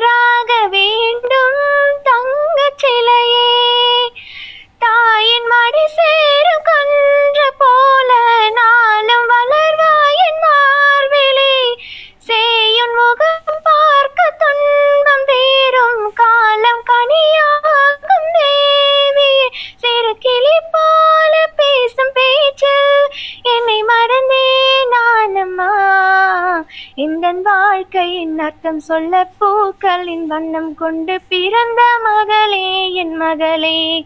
நான் வாழ்ந்தது கொஞ்சம் அந்த வாசத்தில் வந்து விட்டு உயிரில் கலந்தாய் என் உறவே. உன் பூவிழி குரநகை அதில் ஆயிரம் கவிதை. இந்த வாழ்க்கையின் அர்த்தம் சொல்ல பூக்களின் வண்ணம் கொண்டு பிறந்த மகளே என் மகளே. இதுல முதல் பாடல் அதியமான் சாருக்கு ரொம்ப ரொம்ப பிடிச்ச பாடல். ரெண்டாவது பாடல் வந்து எங்கள் அப்பாவுக்கு ரொம்ப பிடிச்ச பாட்டு.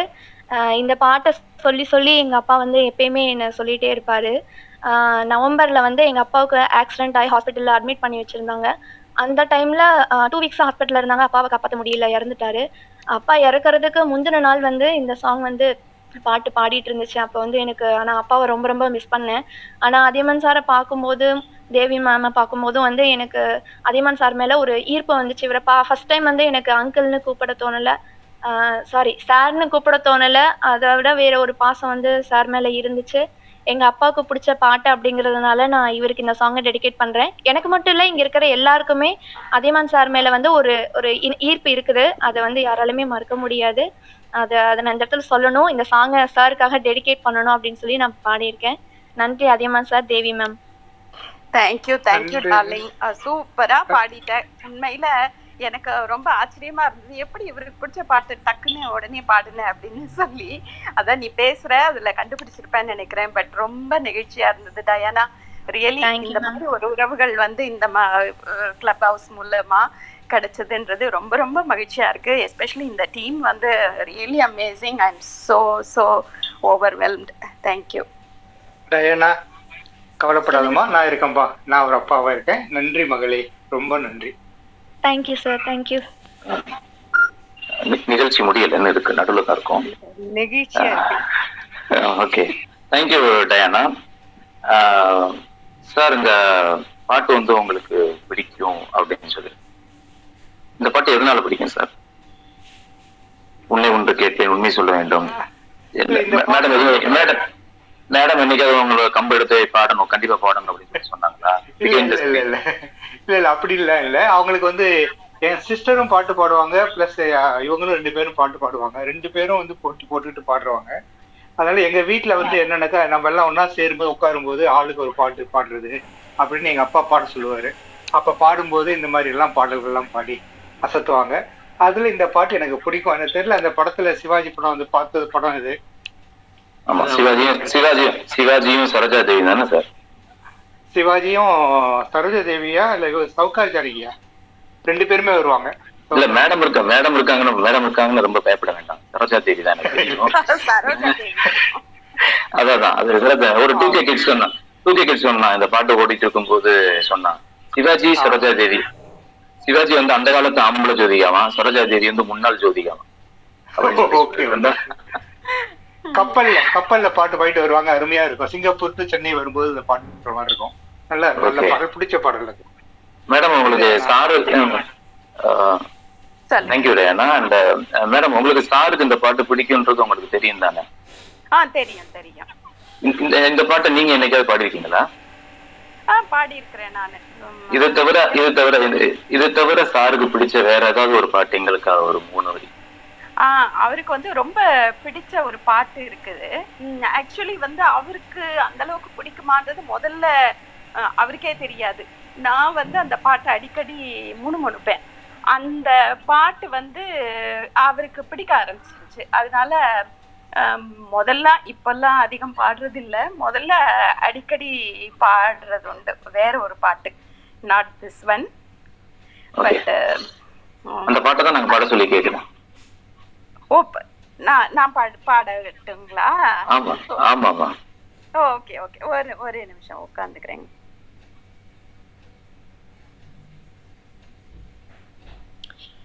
ஓகே. நினைவோ ஒரு பறவை பிரிக்கும் அதன் சிறகை பறக்கும் அது கலக்கும் தன் உறவை. நினைவோ ஒரு பறவை ரோஜாக்களில் பன்னீர் துளி வழிகின்றதே அது என்ன தேன்? அது பருகாத தேன்? அதை இன்னும் நீ பருகாத தேன்? அதற்காகத்தான் அலைப்பாகிறேன் வந்தே தர வந்தேன். ஏன் நினைவோ? ஒரு பறவை.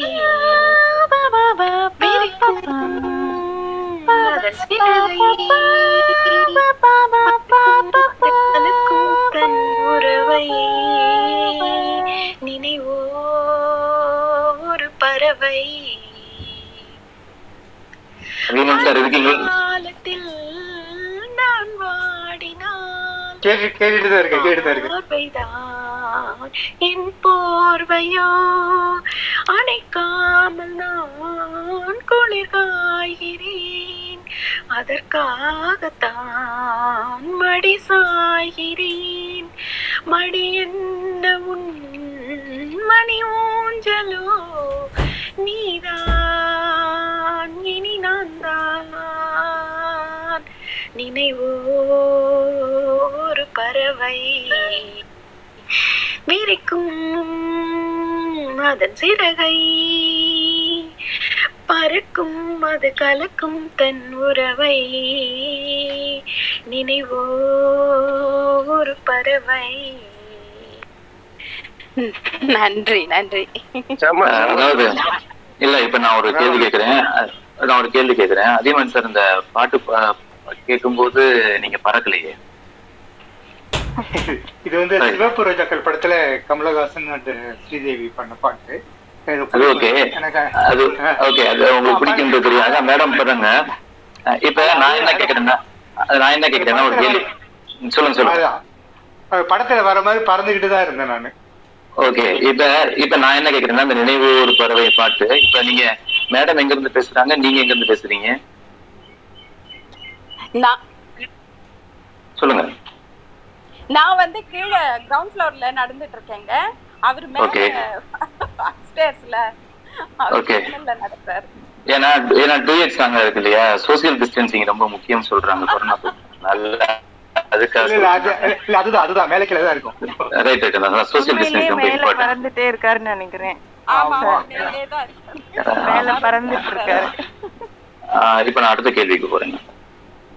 சார் உங்களுக்கு வந்து அன்னைக்கு நான் நம்ம குரூப்புக்கு வந்த ரெண்டாவது நாள் நினைக்கிறேன். முதல் நாளும் ரெண்டாவது நாளும் டயானா சொன்ன மாதிரி ஒரு ஈர்ப்பு இருக்கும் அப்படின்னு சொன்னதுல எனக்கு ஒரு அட்ராக்ட் ஆனது இம்ப்ரெஸ் ஆனது என்ன அப்படின்னா நான் இங்க நான் வாக் பண்ணிட்டு இருக்கிறது ஒரு சின்ன லேக்கு அந்த லேக்ல தான் நான் நடந்து போயிட்டு இருக்கேன். எல்லாம் மிஸ்ட் எல்லாம் வந்து இதாயிட்டு இருக்கு. நான் அங்கதான் நான் நடந்து போயிட்டு இருக்கேன் அப்படின்னு சொல்லிட்டு இதை நான் வீடியோவா எடுத்து நான் உங்களுக்கு வந்து குரூப்ல போடுறேன். எல்லாரும் பாருங்க அப்படின்னு நீங்க சொன்னீங்க. அது எனக்கு இம்ப்ரெஸ் ஆச்சு. என்ன அப்படின்னா you are enjoying one scenario ஒரு விஷயத்த நீங்க வந்து அங்க என்ஜாய் பண்றீங்க அதை அனுபவிக்கிறீங்க மகிழ்ச்சியா ஃபீல் பண்றீங்க. You want to share that happiness to everybody நீங்க இமீடியட்டா என்ன பண்ணீங்கன்னா அதை வீடியோவை எடுத்து வாட்ஸ்அப் குரூப்ல நீங்க போட்டீங்க அந்த லேக் எல்லாமே. அதை அப்படியே கூட போடல.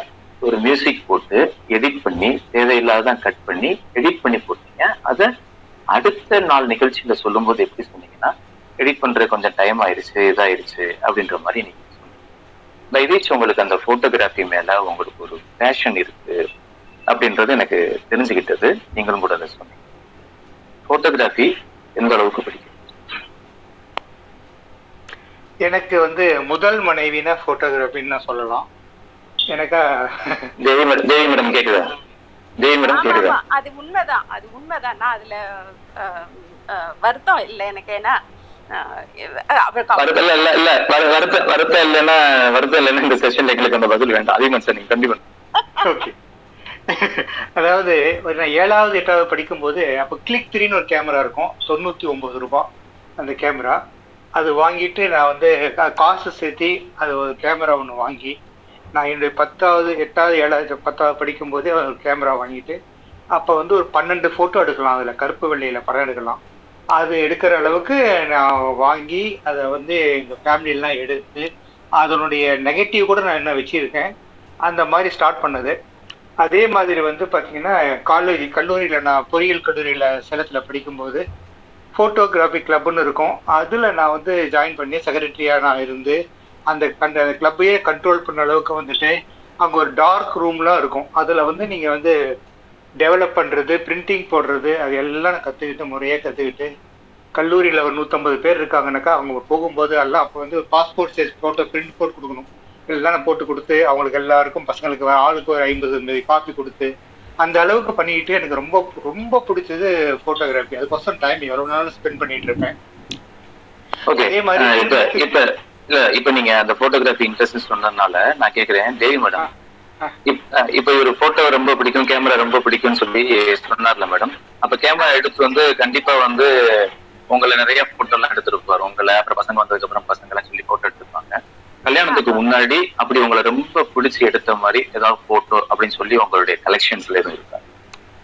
அவர் எடுத்த போட்டோ கல்யாணத்துக்கு முன்னால அவரு இல்ல இல்ல கல்யாணத்துக்கு பின்னாடி கல்யாணத்துக்கு பின்னாடி பசங்களுக்கு முன்னாடி சொல்றேன். During the time of marriage oh ஆமா ஆமா. இருக்கு இருக்கு இருக்கு. அந்த போட்டோ அந்த போட்டோ இன்னும் வச்சிருக்கீங்க?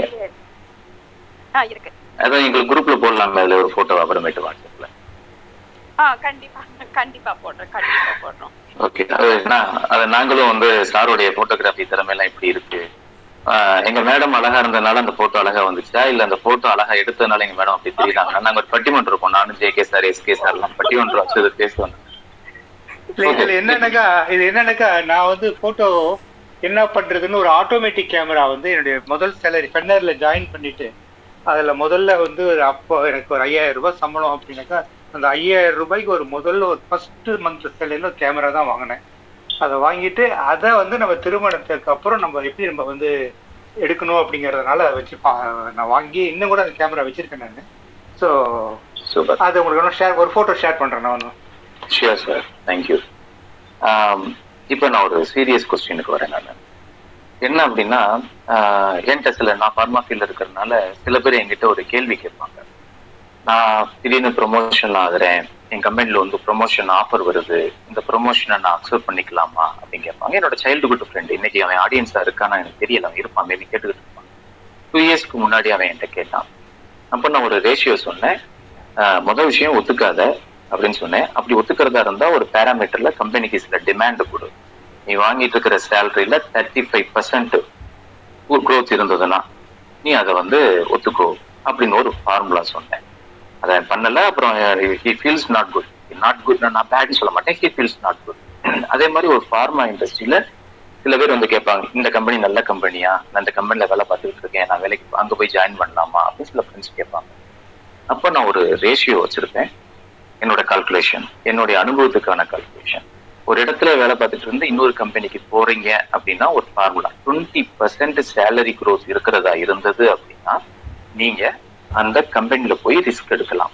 எந்த கம்பெனிலையும் மூணு மாசம் வரைக்கும் அட்லீஸ்ட் வச்சிருப்பான். ஏன்னா அந்த கம்பெனி கல்ச்சரை தெரிஞ்சுக்கணுன்றதுக்காக அந்த மூணு மாசத்துல மேக்கப் பண்ணி நீ ஒன்னும் சர்வே பண்ணலாம் இல்ல வேற கம்பெனி போகலாம் பத்தாயிரம் ரூபாய் சம்பளம் ஒரு கம்பெனில வாங்கிட்டு இருக்கப்ப இன்னொரு கம்பெனி போறியா? பன்னெண்டாயிரம் ரூபாய் சேலரி இருக்கா நீ தைரியமா இது இது வந்து ரெண்டாயிரத்தி ஏழுல இருந்து நான் என் நண்பர்களுக்கு சொல்லிட்டு இருக்கிறது என் வாழ்க்கையில நான் வந்து அதை ஃபாலோ பண்ணிட்டு இருக்க விஷயம். ஆனா ஆயிரத்தி தொள்ளாயிரத்தி எண்பத்தி ஏழு எண்பத்தி எட்டு வாக்குல தொள்ளாயிரத்தி பத்து ரூபா சம்பளம் வாங்கிட்டு இருக்கிற அதிகமான் சார் ஐயாயிரம் ரூபாய் சம்பளத்துக்கு ஒரு கம்பெனில நெகோசியேட் பண்றாரு.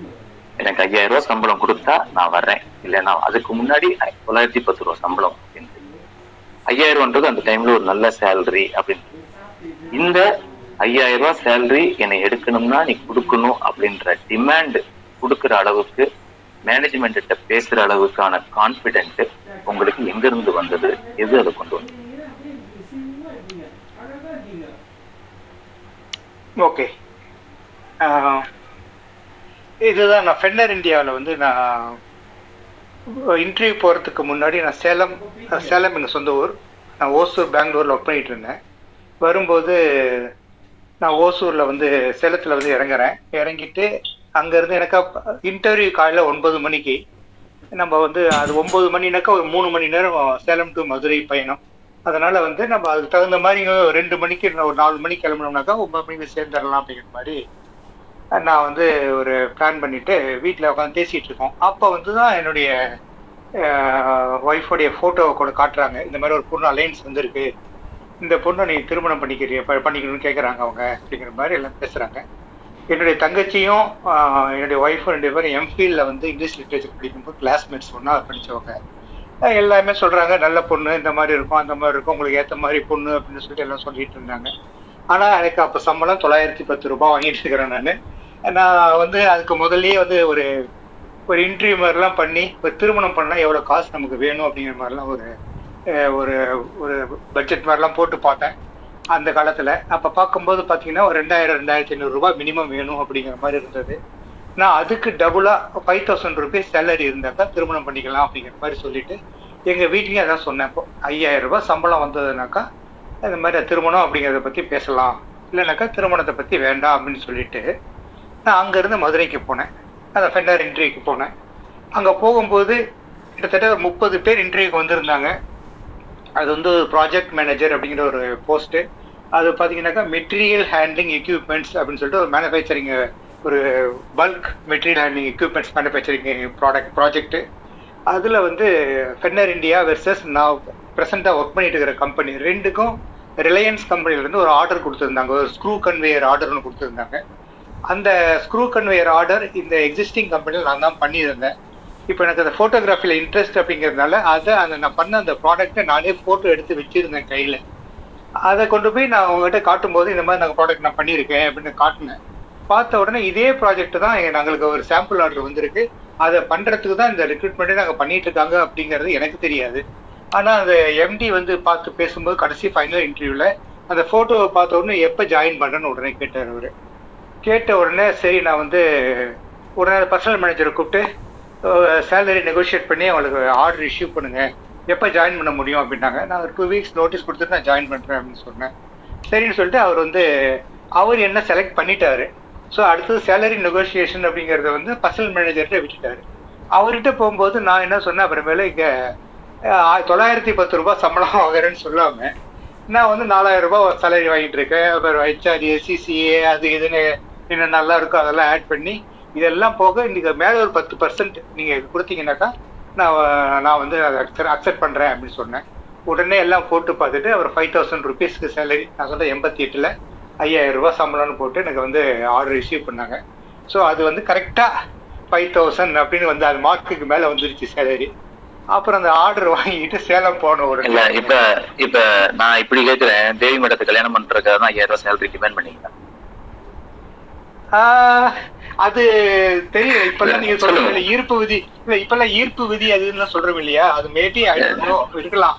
அவங்க இல்ல இல்ல. அவங்க இல்ல இல்ல. அவங்க வாங்க. இல்ல நீங்க அப்படிலாம் இல்ல நீங்க சொல்ல முடியாது இல்லையா? இப்ப கன் பாயிண்ட்ல இருக்கீங்கல்ல. ஆமா. அதனாலதான் கேட்டேன். ஆக்சுவலா ஆக்சுவலா ஆக்சுவலா இந்த கேள்வி த ரீசன் வந்து you have narrated very well beautifully you have narrated உங்க ஃபேமிலி பட் என்னன்னா அது இப்ப இப்ப இப்ப செஷன்லயே வந்து தம்பி பரத் இருக்காரு நான் இருக்கேன் நிறைய நண்பர்கள் இருக்காங்க. அதிகமா சார் நீங்க எங்களுக்கு ஏதாவது அட்வைஸ் பண்ணுங்க அப்படின்னா நீங்க வந்து புத்தம் புதுவா சொல்றீங்க. எதுக்காக ஃபன் வாக் வித் பிகே அப்படின்றத கொண்டு வர்றோம் அப்படின்னா சில பேருடைய லைஃப் ஸ்டைல் வந்து நான் இப்படி எல்லாம் பண்ணேன்டா அப்படிலாம் பண்ணேன்டான்னு யாரும் வாலண்டியரா போய் சொல்ல மாட்டாங்க. அதுவும் அதிகமாக அந்த மாதிரி யாருமே வெளியில் போய் பப்ளிக்கா சொல்ல மாட்டாங்க. பட் அவங்களோட அனுபவத்தை கேட்கும்போது போது இந்த இடத்துல நான் முத கேள்வியா அதை கேட்டுட்டு ரெண்டாவது கேள்வியா நான் இதை கேட்டது. போட்டோகிராஃபி ஃபர்ஸ்ட் கேட்டுட்டு செகண்ட் கொஸ்டின் இதை கேட்டதுக்கான காரணம் ஒண்ணு இருக்கு. ஏன் அப்படின்னா you have the passion on photography and also you have the nature to love your profession நீங்க போட்டோகிராஃபில எந்த அளவுக்கு உங்களுக்கு பேஷன் இருக்கும் அப்படின்னா அந்த ஸ்க்ரூவை நீங்க போட்டோ எடுத்து வச்சிருப்பீங்க. எப்போதுமே ஒரு சக்சஸ்ஃபுல் பர்சனாலிட்டிக்கு இருக்கவங்க பின்னாடி அவங்க தன்னுடைய சக்சஸ் வந்து செரிஷ் பண்ணுவாங்க. நான் இது பண்ணேன் அப்படின்னு சொல்லி செரிஷ் பண்ணிட்டு நீங்க ஒரு நீங்க அந்த ஸ்க்ரூவை பண்ணது ஒரு சக்சஸ் அதை நான் ஒரு மாடல் பண்ணிருக்கேன் அப்படின்ற ஒரு சக்சஸ் அதை நீங்க ஒரு போட்டோ எடுத்திருக்கீங்க. உங்களுக்கு ஏற்கனவே போட்டோகிராஃபி பிடிக்கும். ஒரு போட்டோ வச்சிருக்கிறவன் ஒரு மரத்தை எடுப்பான் குயில் எடுப்பான் குரங்கு எடுப்பான் அதோட போட்டோ எடுப்பான்.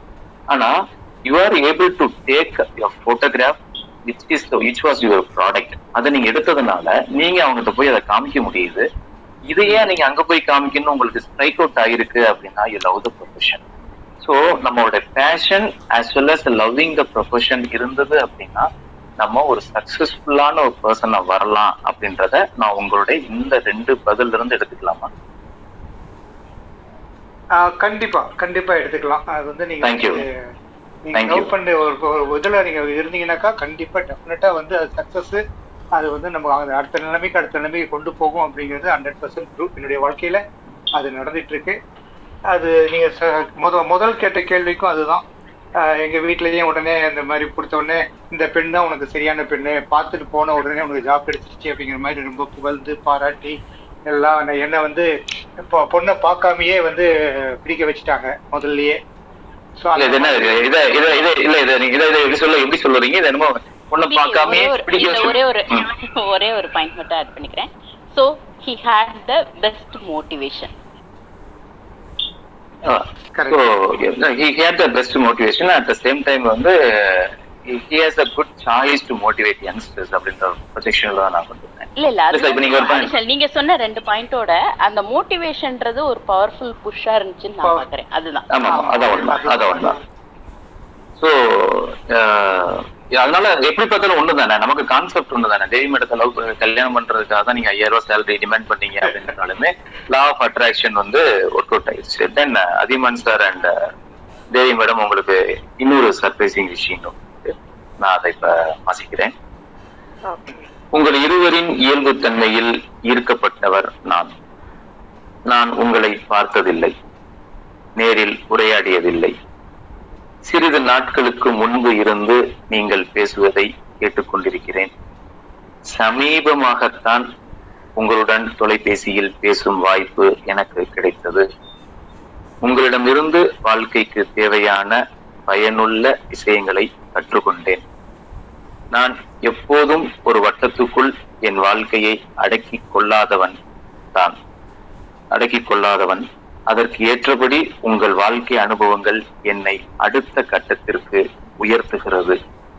என் வாழ்க்கை வழிகாட்டிகளில் நீங்கள் மிகவும் முக்கியமானவர். உங்களின் சந்திப்பிற்கு மிக்க நன்றி. அப்படின்னு ஒரு நோட் வந்திருக்கு. என்னைய வாசிக்க சொல்லி. அதியமன் சார் யாருன்னு கெஸ் பண்ண முடியுதா? மலேசியாவில இருந்து வந்திருக்கா? ஆமா முதல்ல மக பேசினாங்க. இப்ப மறுமுறையும் எழுதி அனுப்பிச்சிருக்கேன் அதுதான். நைஸ் நைஸ் மிஸ்டர் அவர் அவர் வந்து எப்படி சொல்றது? நான் ஜூபிட்டேரியன் டேனியல்னு சொல்றதா இல்ல மிஸ்டர் மிஸ்டர் டா- டயானான்னு சொல்றதா? என்னையோ அவர் ஆபீஸ்ல இருப்பாரு இதெல்லாம் கேட்டுட்டு இருப்பாருன்னு நினைக்கிறேன். என் குரல் வேற சொல்லலாம். ஆமா. ஆமா. இதுல வந்து என்னோட குரல் வேற உங்களுக்கு தெரியக்கூடாது ஸ்கெட்சே உங்களுக்கு தெரியக்கூடாதுன்றதுதான். வேற ஒண்ணும் இல்ல.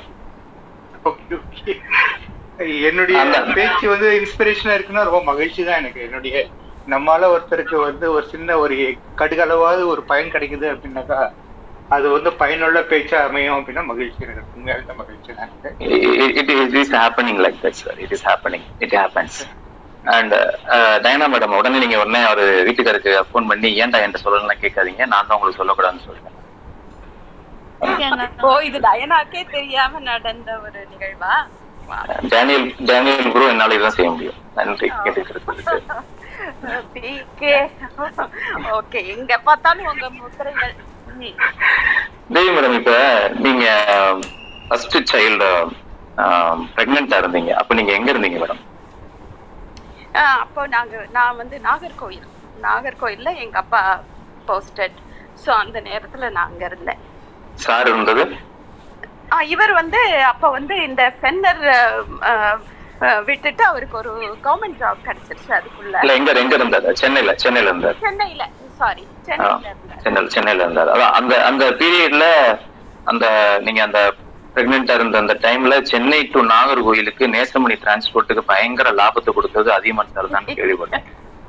ஆமா ஆமா. எவ்ரி வீக்கெண்ட் ஃப்ரைடே சாயங்காலம் கிளம்பி வருவார். வந்து வீக்கெண்ட் இருந்துட்டு சண்டே நைட்டு திரும்ப சென்னை போவார். நேசமணி. டிரான்ஸ்போர்ட்ல அந்த பேரை கரெக்டா வச்சிருக்கோம் உங்களுக்கு தான் பேர் வச்சிருக்காங்க நினைக்கிறேன் நேசமணி அப்படின்னு.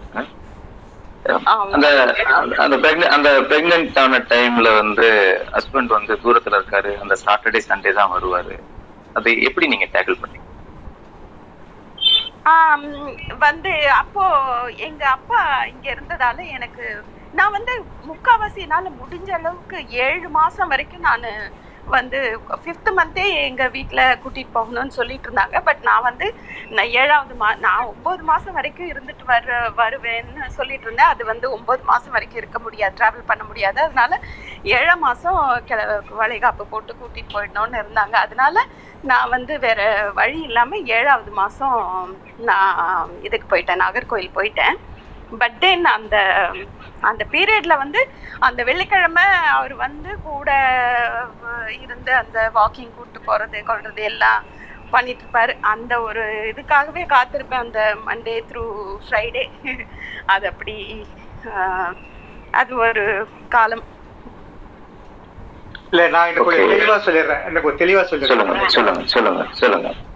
நான் மார்ச் மாசம் ரெண்டாயிரத்தி மார்ச் மாசம் ஆயிரத்தி தொள்ளாயிரத்தி எண்பத்தி ஒன்பதா சரி தொண்ணூறில்.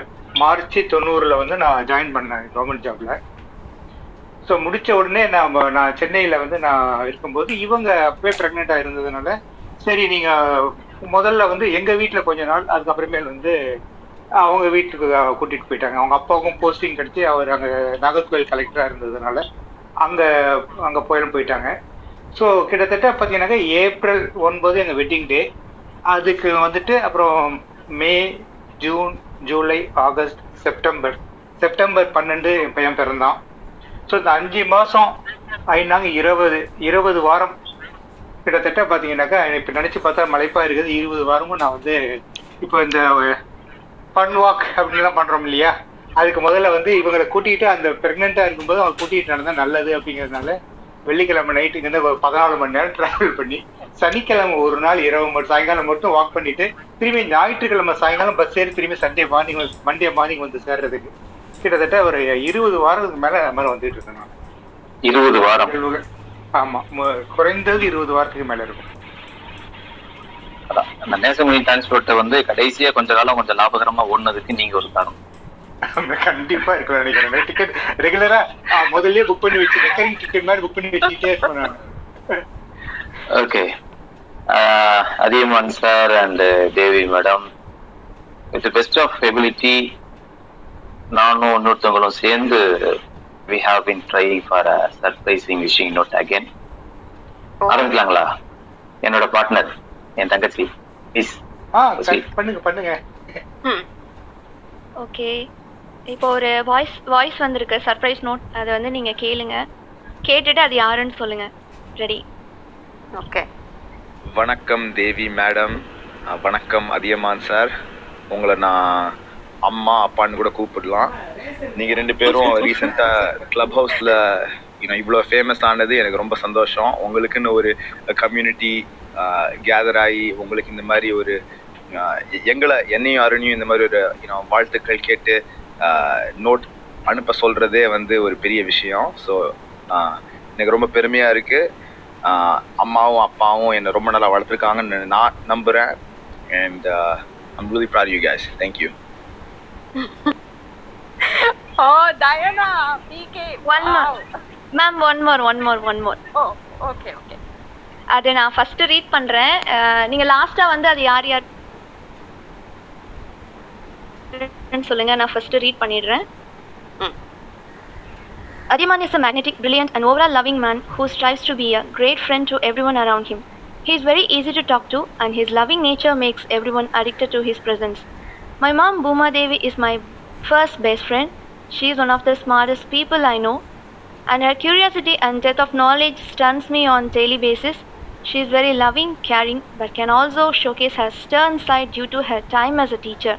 She tries to come off strict, but please don't be fooled. She is much easier to talk to than she presents herself to be.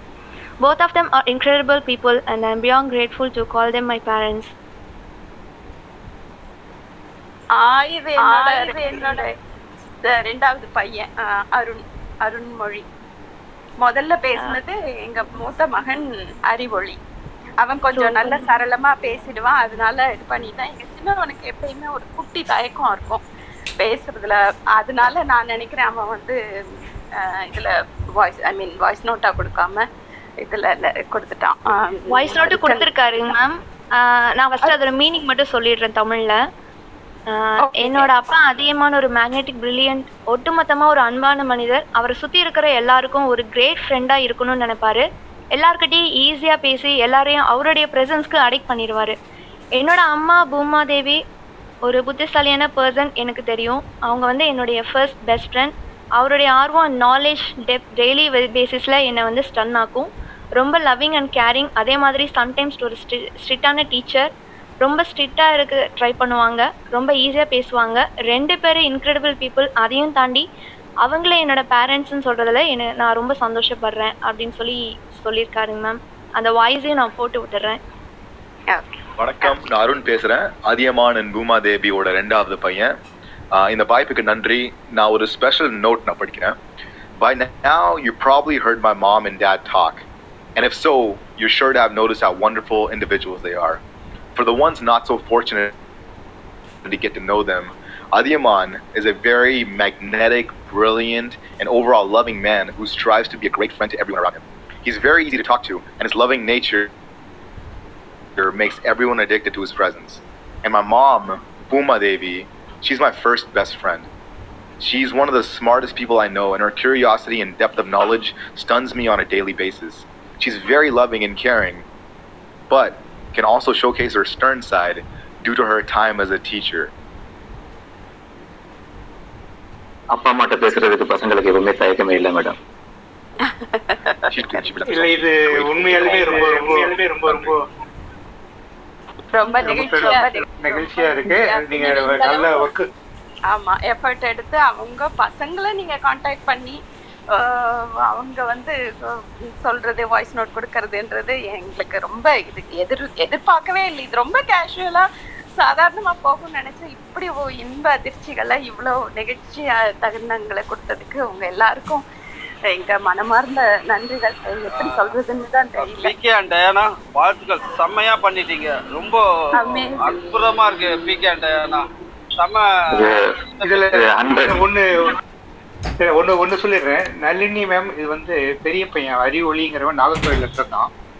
நான் உங்க இன்டர்வியூப்போ கேட்ட கேள்விக்கு இதுதான். என்னுடைய ஃபாதர்ல அங்க கலெக்டரா இருக்கும்போது அந்த கவர்மெண்ட் ஆபீஸ்ல டிஎம்ஓ டிஸ்ட்ரிக்ட் மெடிக்கல் ஆபீசர் வந்து எங்க ஃபாதர்ல அவங்க எல்லாம் பார்த்தீங்கன்னா பெண்களே இருக்கும்.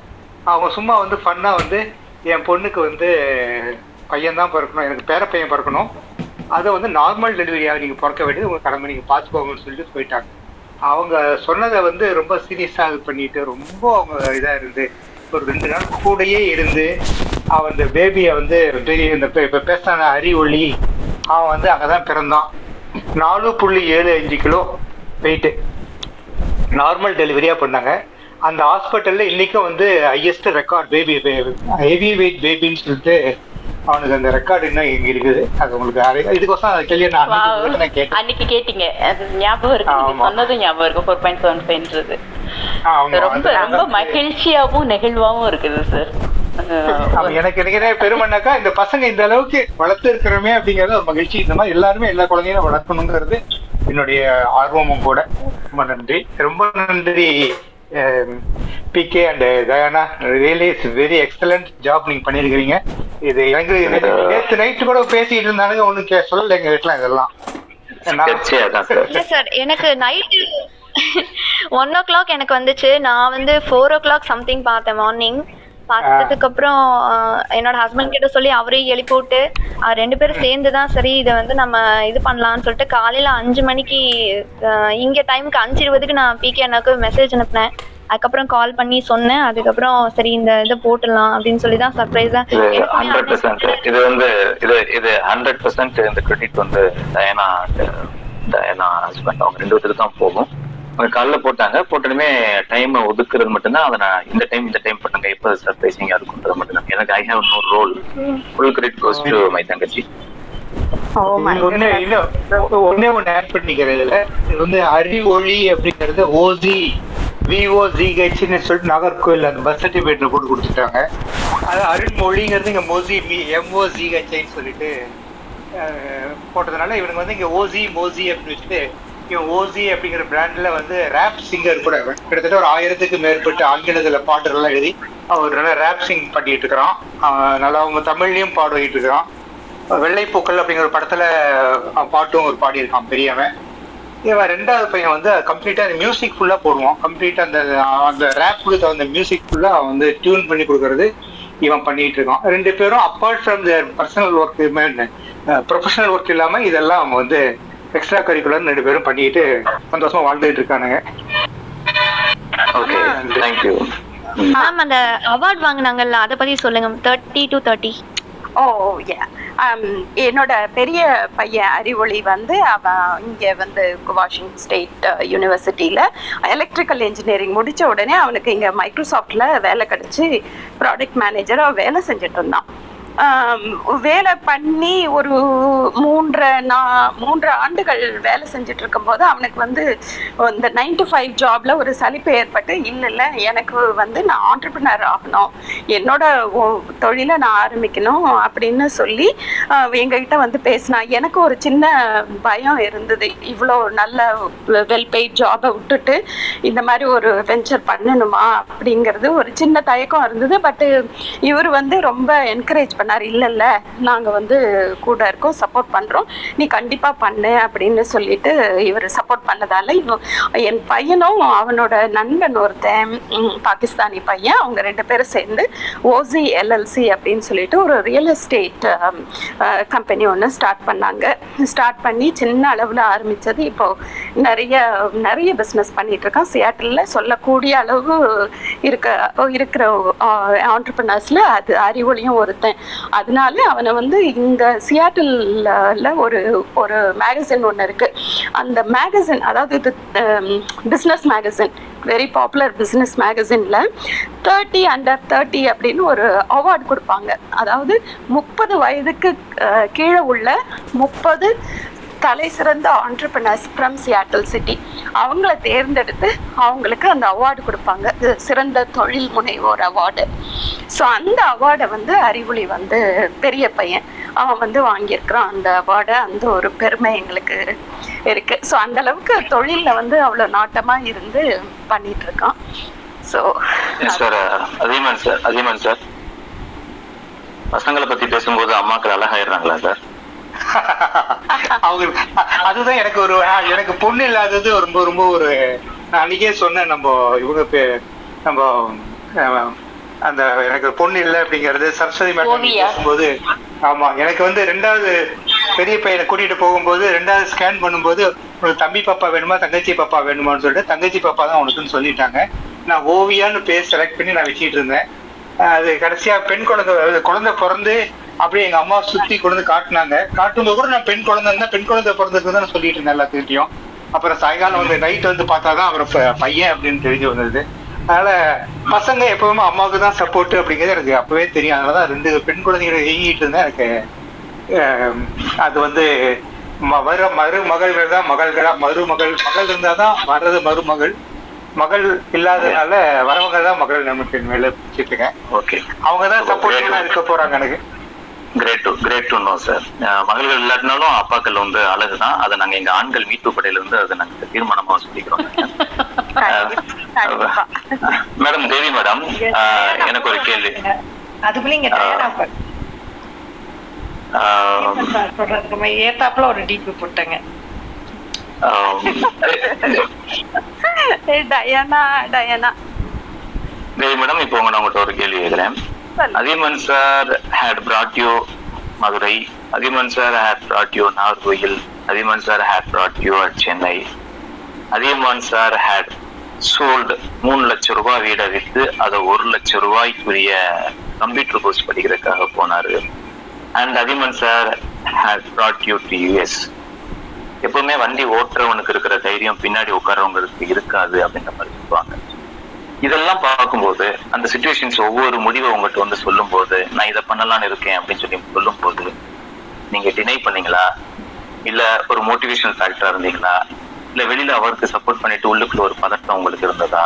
How you balance the family with okay இது வந்து நான் சொல்ற பதில் வந்து ரொம்ப கிளீஷேவா ரொம்ப என்ன சொல்றது ரொம்ப சினிமாத்தனமா நாடகத்தனமா இருக்கிற மாதிரி கூட இருக்கலாம். ஸோ ஆனா எனக்கு வந்து இவர் எடுக்கிற எல்லா முடிவுகள்லையும் ரொம்ப தீர்க்க யோசனை பண்ணி ரொம்ப தெளிவா எப்பயுமே முடிவெடுப்பார். எந்த விஷயமா இருந்தாலும். அதனால எனக்கு எப்பயுமே ஒரு கான்ஃபிடென்ஸ் இருக்கும். இந்த மாதிரி இதே நான் சொன்னேன் இல்லையா என் பையன் வந்து பிஸ்னஸ் பண்ணணும்னு சொல்லும்போது ஒரு சின்ன தயக்கம் இருந்தது எனக்குன்னு. பட் இவரை பொறுத்த வரைக்கும் எதையுமே வந்து யோசிச்சு பண்ணுவாருன்றதால நான் எப்பயுமே கவலைப்பட்டது கிடையாது. பட் அவ்வளோ நல்ல ஜாப்ல இருந்தார் கவர்மெண்ட் போஸ்ட்ல இருந்தவர் அதை விட்டுட்டு போகணுன்னும் போது எங்கள் பேரண்ட்ஸு ஈவன் இவரோட பேரண்ட்ஸு எல்லாருமே அதை வந்து ஒரு ஒரு சின்ன டிஸ்கரேஜ்மெண்ட் இருந்தது. இந்த வேலையை விட்டுட்டு இவ்வளோ ஹை போஸ்ட்ல இருந்து நீ போகணுமான்றது. பட் நான் வந்து உண்மையிலே நான் அவருக்கு ஃபுல் சப்போர்ட் தான் கொடுத்துட்டு இருந்தேன் நீங்க அவரை கூட செக் பண்ணலாம். ஸோ அதனால இல்ல அவருங்க அவர் தான் கன் பாயிண்ட்ல இருக்காரு. இப்ப எப்படி அவரு செக் பண்றாரு ஓகே ஓகே அவர் மேல மாடியில இருக்கிறார் பக்கத்துல ஓகே ஓகே ஏன்னா நான் நிறைய படங்கள் எல்லாம் பாக்குறேங்க அதாவது என்னன்னா திடீர்னு ஒரு தொழில ஒரு மாற்றம் வரும்போது இது பண்ணும்போது சிங்கம் படம் எல்லாம் எடுத்தோம்னா பத்து அடி பதினஞ்சு அடி வில்லே அடிப்பான் சூர்யா தாங்கிக்குவாரு திரும்பி அடிப்பாரு. ஏதோ ரெண்டு ரவுடிய சின்ன பையில வந்து கிண்டல் பண்ணணுமே அவர் கிப்ரஸ் ஆயிடுவார். உடனே இந்த அனுஷ்கா மாமா அந்த அந்த அம்மா என்ன பண்ண உடனே பீச்சுக்குவா நீ எப்படி ஆயிட்ட அப்படி ஆயிட்ட அப்படின்னு சொல்லி மோட்டிவேட் பண்ணணுமே சி- வந்து அப்படியே நரம்பு குட்டைக்கு வேகமா ஓடுவார். ஓடி போய் அடுத்த சீன் பார்த்தோம்னா ஓட ஓட வரட்டு சிங்கம் சிங்கம் போய் அடிப்பாரு. அடிக்கும்போது என் காதல் நினைக்கிறேன் உன்னாலதான் என் பொண்டாட்டி என்னை திட்டிட்டு இருக்கா? உன்னாலதான் என் பொண்டாட்டி எனக்கு அட்வைஸ் பண்றான்னு போய் அடிப்பாரு மாதிரி என் காதல் கேட்டு அந்த மாதிரி ஏதாவது இருக்குமா அப்படின்ற கதை. வேணும். இல்ல இல்ல அந்த மாதிரி இல்ல. அதே மாதிரி இங்க வந்த பிறகு கூட வந்து இவர் வந்து கிட்டத்தட்ட பத்- பன்னெண்டு பதினஞ்சு ஆண்டுகள் வந்து கண்டினியூஸாக ஜாப்ல இருந்துட்டு அதை விட்டுட்டு இவர் வந்து ஹோட்டல் ஆரம்பிக்கணும் போது அப்போ ஆக்சுவலி ஸ்பீக்கிங் உண்மையிலே ஒரு சின்ன அந்த நேரத்துல எனக்கு ஒரு ஒரு சின்ன இது இருந்தது. ஏன்னா இவ்வளோ பெரிய இன்வெஸ்ட்மெண்ட் நம்ம அதை போட்டு இதை ஆரம்பிக்கணுமா? ஏன்னா கம்ப்ளீட்டா புதிய துறை அது. அதனால எனக்கு அந்த ஒரு தயக்கம் இருந்தது. பட் அதையும் நல்லபடியா சிறப்பா தான் பண்ணாரு. அதனால அதையும் நான் கண்டிப்பா ஒத்துக்கணும் அந்த நேரத்துல ஒரு தயக்கம் இருந்தது. Actually actually you are you are both perfect couple ஆக்சுவலா பெர்ஃபெக்ட் கப்பல் அப்படின்னு சொன்னீங்க உங்களை பத்தி பேசும்போது நேத்தே வந்து சின்ன கதை சொல்லணும் அப்படின்னு தான் ஆரம்பிச்சேன். ரொம்ப சீரியஸான கதை அது. என்னடா ஃபன் வாக் வித் பிகேல போய் சீரியஸான கதை சொல்றேன் நீங்க படுத்துக்க வேண்டாம். என்ன அப்படின்னா ஒரு ஊர்ல இந்த கதை நிறைய பேர் கேட்டிருப்பீங்க கேட்டுட்டீங்கன்னா அமைதியா இருங்க. டக்குன்னு அன்மியூட் பண்ணிட வேண்டாம். ஆஹ் அது என்ன கதைன்னா ஒரு ஹஸ்பண்ட் ஒய்ஃப் ஊர்ல திருமணமாகி முப்பத்தஞ்சு வருஷம் ஆண்டு விழாவை கொண்டாடுறாங்க. திருமண விழாவை கொண்டாடுறாங்க. அந்த தெருல அந்த ஏரியால அந்த ஹஸ்பண்ட் ஒய்ஃப் முப்பத்தஞ்சு வருஷமா சண்டையே போட்டது. ஒரு சச்சரவு கூட வந்தது இல்லைன்னு பயங்கர பேர். அவங்களுக்கு நாளைக்கு திருமண விழான்னு சொன்னனையுமே அந்த தெருல இருக்கிற மக்கள்லாம் விஷ் பண்றதுக்கு வேகமா அந்த ஹஸ்பண்ட் ஒய்ஃபை தேடி போறாங்க. ஊர் லோக்கல் மீடியா சேனல் போய் அந்த ஹஸ்பண்ட போய் முப்பத்தஞ்சு வருஷமா ஒரு டிஸ்பியூட் கூட கிடையாது. முப்பத்தஞ்சு வருஷமா எந்த சண்டையும் கிடையாது. எப்படி சார்? எப்படின்னு சொல்லி அந்த பத்திரிகைக்காரங்க எல்லாம் The lady also kept quiet and அந்த மேன் ஆல்சோ kept quiet. ஒரு பத்திரிகையாளன் கூப்பிட்டாரு என்ன சார் சொல்லுங்க சார் நீங்க சொன்னீங்கன்னா நான்லாம் பாடா பட்டுக்கிட்டு இருக்கேன் சார் எனக்கு எனக்கு லைஃப் டிப்ஸ் கிடைக்கும் சார் இதை நான் ஒரு பேப்பரை போட்டு சப்ஸ்கிரிப்ஷன் கூட்டிடுவேன் சார் நீங்க சொல்லுங்க அது ரகசியம் சார் சொல்லுங்க. Then the person he open அவர் சொல்றாரு முப்பத்தஞ்சு வருஷத்துக்கு முன்னாடி எங்களுக்கு கல்யாணம் ஆனதையுமே எங்க ஃப்ரெண்ட்ஸ் வந்து என்ன பண்ணாங்க? கல்யாணம் சர்ச்சில் மேரேஜ் முடிச்சுனீங்க எங்களை பக்கத்துல இருக்கக்கூடிய ஹில் ஸ்டேஷனுக்கு எங்களை அனுப்பிட்டாங்க. கொடைக்கானல் ஊட்டி மாதிரி ஒரு இடத்துக்கு அனுப்பிட்டாங்க. நாங்கள் இறங்கினையுமே கல்யாணம் ஆகி அன்னைக்கு தான் இறங்குறோம். இறங்கினையுமே என்னோட ஒய்ஃப் வந்து குதிரை சவாரி போகணும்னு ஆசைப்பட்டான் உடனே ரெண்டு குதிரை எடுத்துக்கிட்டோம். நான் ஒரு குதிரையை பிடிச்சிக்கிட்டு குதிரையில ஏறிட்டேன். என்னோட ஒய்ஃப் என்ன பண்ணா அந்த குதிரையில ஏறினா ஏறி உட்காந்தனையுமே அந்த குதிரை கொஞ்சம் முரட்டு குதிரை. அது அப்படியே துள்ளினுமே என் ஒய்ஃபு கீழே விழுந்துட்டா. கீழே விழுந்தனையுமே அவ குதிரையை பார்த்து ஒண்ணு அப்படின்னு சொல்லிட்டு இருந்தான் மறுபடியும் ரெண்டாவது தடவை ஏறி உட்காந்தான் குதிரை பின்னங்கால ஓங்கி ஓங்கி அடிச்சு மறுபடியும் அவளை கீழே தள்ளி விட்டுச்சு. கீழே விழுந்த என் முண்டாட்டி குதிரையை பார்த்து ரெண்டு அப்படின்னா. திரும்ப ஏறி உட்காந்தா குதிரை முன்னங்கால தூக்கி தூக்கி போட்டு மறுபடியும் அவளை கீழே தள்ளி விட்டுருச்சு. மூணுன்னு சொல்லிட்டு அவ மேரேஜ் கவுனுக்குள்ள ஒளிச்சு வச்சிருந்த துப்பாக்கி எடுத்து குதிரையை டப்புன்னு சுட்டுட்டான் எல்லாருக்கும் அதிர்ச்சி. நான் என்ன பண்ணிட்டான் அவன் உடனே? நான் என்ன பண்ணிட்டேன்? என்னம்மா இப்படி போய் குதிரையை போய் சுட்டுட்டியே? அப்படின்னு கோவமா கத்துனேன். அவ ஒண்ணுன்னா நான் அதோட வாயை மூடிட்டேன்.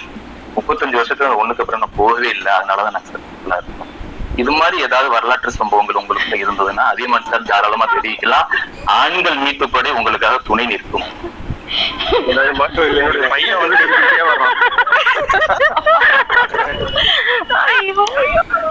ஆமா முப்பத்தி ஐந்தாவது முப்பத்தி ஐந்தாவது ஆண்டு விழா இன்னும் கொண்டாடல. இப்போ வந்து கிட்டத்தட்ட முப்பத்தி ஒண்ணு நாங்க கடைசி பெஞ்சுக்காரங்க நாங்க இருக்கோம். ஓகே ஓகே கண்டிப்பா கண்டிப்பா.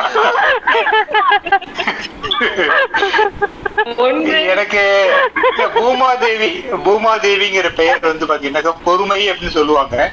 அது ஒரு தொண்ணூறு சதவீத விழுக்காடு அது உண்மைதான் அது எனக்கு. எல்லா விதத்திலும் பொறுமையா தான் இருப்பாங்க. என்னன்னாக்கா அளவுக்கு அதிகமா ஆசைப்படாத ஒரு பெண் அப்படிங்கிறது எனக்கு ஒரு பெரிய சிறப்பு நம்பர் ஒன்னு. அவங்க என்னோட என்னை விட அதிகமா படிச்சிருந்தாங்க. நான் வந்து பிஇ எம்பிஏன்னு ரெண்டு டிகிரி தான் படிச்சிருந்தேன். அவங்க வந்து எம்ஏ எம்ஃபில் எம்எட் அப்படின்னு மூணு டிகிரி இங்கிலீஷ் லிட்ரேச்சர் படிச்சுட்டு கொஞ்சம் அடக்கமாக இருப்பாங்க. கல்லூரி லெக்சராக இருந்தாங்க. அதில் இப்போ நாங்கள் திருமணம் ஆன உடனே அவங்க ஜாபை ரிசைன் பண்ணிவிட்டு வீட்டில் இருந்தாங்க. அப்புறம் குழந்தைங்கள்லாம் பிறந்ததுக்கப்புறம் அந்த குழந்தைங்கள டிஏவின்னு ஒரு ஸ்கூலில் சேர்த்திருந்தோம் சென்னையில்.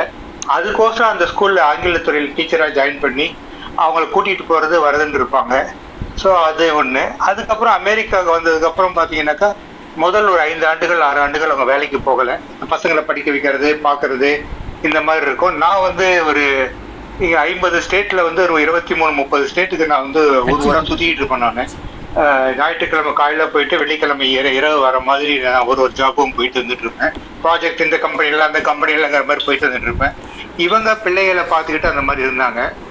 ரெண்டு பேரும் க- கல்லூரிக்கு போகிறாங்க அப்படிங்கிற ஸ்டேஜில் அதுக்கப்புறம் அந்த ஆங்கில துறையில் இருந்து அவங்கள வந்து கொஞ்சம் ட்ரெயின் பண்ணி அவங்கள வந்து ஒரு ப்ராஜெக்ட் மேனேஜ்மெண்ட் அப்படிங்கிற மாதிரி கொண்டு வந்து அவங்க வந்து பார்த்தீங்கன்னாக்கா அவங்க அந்த கம்ப்யூட்டர் ஃபீல்டுக்கு வந்தாங்க. வந்து இன்னைக்கு பாத்தீங்கன்னாக்கா சிஎஸ் நம்பர் ஒன் அப்படிங்கிற மாதிரி கிட்டத்தட்ட ஒரு முந்நூறு பேர் நானூறு பேர் அவங்க கீழே ஒர்க் பண்ற அளவுக்கு அந்த டீமை பெரிய டீமை இந்தியாவில் பெங்களூர் இந்தியாவில் சென்னை பெங்களூர் ரெண்டு மூணு லொக்கேஷனில் யூஎஸ்ல அந்த மாதிரி ஒரு நாலஞ்சு லொக்கேஷன் இருக்கிற டீமை மேனேஜ் பண்ற அளவுக்கு உயர்ந்து ரொம்ப அடக்கமாக இருப்பாங்க ரொம்ப பொறுமையாகவும் இருப்பாங்க. மெயினா ஆசைப்படாதவங்க அதுதான் எனக்கு ஒரு ஒரே லைன்ல சொல்றதுன்னா எனக்கு இதெல்லாம் எனக்கு ஒரு பெரிய சக்சஸ் எனக்கு நான் இப்படிதான் பண்ணி ஆகணும் எனக்கு இது வேணும் அப்படின்னு கேட்டதில்லை. அதனால எனக்கு அதுல வந்து நம்ம அதுக்கு நான் அப்படி இருந்ததும் இல்லை. என்னால முடிஞ்ச பண்ணிட்டு இருப்பேன். பட் இருந்தாலும் வந்து அவங்க அந்த மாதிரி ஒரு படாதவங்க. அதனால வாழ்க்கை இன்னைக்கு ஒரு சிறப்பா போயிட்டு இருக்குது அப்படிங்கிறது தான். நீங்க சொன்ன அந்த கதைக்கு இதுக்கும் எனக்கு ஓகே அதுவும் ஒரு மாதிரி இருக்கலாம். நானும் கொஞ்சம் அமைதியா போயிடுவேன். இல்ல இல்ல இல்ல your your your your your your both a perfect couple and your balance together I know எப்பவுமே இந்த session fun walk with PK வந்து ஆறு டு ஏழை ஹாலுக்கும் காமன் நேரம் ஃபீட்பேக் அண்ட் ஆடியன்ஸோட செஷன் ஒப்பீனியன் எப்பவுமே நம்ம கேட்டு வாங்குவோம். ஸோ ஆரம்பத்துல அந்த ஆறு மணில இருந்து ஏழரை வரைக்கும் நூறு பேர் தொடர்ச்சியா கண்டினியூ கன்சிஸ்டண்டாக மினிமம் நூறு பேர் அப்படின்றது இந்த நிகழ்ச்சியை கேட்டுட்டு இருக்காங்க. பார்த்துக்கிட்டு இருக்காங்க. அண்ட் உங்களையும் உங்களோட தொடர்ந்து பயணிச்சுக்கிட்டு இருக்காங்க. So I feel very happy and I am honoured உங்களோட இந்த லைஃப் பயணத்தை என்னால இந்தியா இவங்களுக்கு முடிஞ்ச வரைக்கும் சொல்ல முடியுது. So I want to conclude the fun walk with PK in this session such way that ஒரு ஆணோட வெற்றிக்கு பின்னாடி ஒரு பெண் இருக்கா? ஒரு பெண்ணோட வெற்றிக்கு பின்னாடி ஆண் இருக்கா? அந்த பழைய பஞ்சாங்கத்தை அப்படியே ஒரு கேப்ஷனை மட்டும் ஃபாலோ பண்ணாம கொஞ்சம் டீச்சலா பேசணும் அப்படின்னா ஒரு ஆண் பெண் இவங்க ரெண்டு பேத்துக்கு நடுவுல இருக்கக்கூடிய அந்த உறவை கட்டமைக்கக்கூடியது எது? அப்படின்னு பார்த்தோம்னா அந்த ஆண் பெண் ரெண்டு பேத்துக்கு இருக்கக்கூடிய பால் ஈர்ப்பு விதியா? இல்ல கணவன் மனைவி அப்படின்ற ரெண்டு சமூக கட்டமைப்பு உறவா? இல்ல ஆணோட கல்வி தகுதி பெண்ணோட கல்வி தகுதி ரெண்டு பேரும் சேர்ந்து போட்டு சம்பாதிக்கக்கூடிய அந்த சமூக சமூக அந்தஸ்து பாலமா? இல்ல ஆணோ பெண்ணோ தனித்தனியாவோ இல்ல ரெண்டு பேரும் சேர்ந்து சம்பாதிக்கக்கூடிய அந்த பணத்தை போட்டு கட்டமைக்கக்கூடிய அந்த உறவு அந்த பாலம் தான் அதுவா? எதுவுமே கிடையாது. Bond between male and female in relationship is built with joy. I hope the bond between male and female in relationship is built with greatness. The bond between male and female relationship is built with abundance, bliss. அடிப்படையான புரிதல் மட்டும்தான் அன்பை தாங்கி செல்லும் அடிப்படையான புரிதல் மட்டும்தான் அன்பை எப்பொழுதும் பல தூர பல மைல் தூரங்களுக்கு தூக்கி கொண்டு செல்லும் அடிப்படையான புரிதல் மட்டும்தான் உண்மையான அன்பை எப்போதும் உயிர்ப்ப வச்சுட்டு அந்த மாதிரி அடிப்படையான புரிதலோட அன்போட பயணிக்கக்கூடிய அதியமான் மற்றும் தேவி மேடத்துக்கு இந்த உணவும் உள்ளமும் குரூப் நண்பர்கள் சார்பா எங்க பெரியங்களை வழங்கி கொண்டிருக்கிறோம்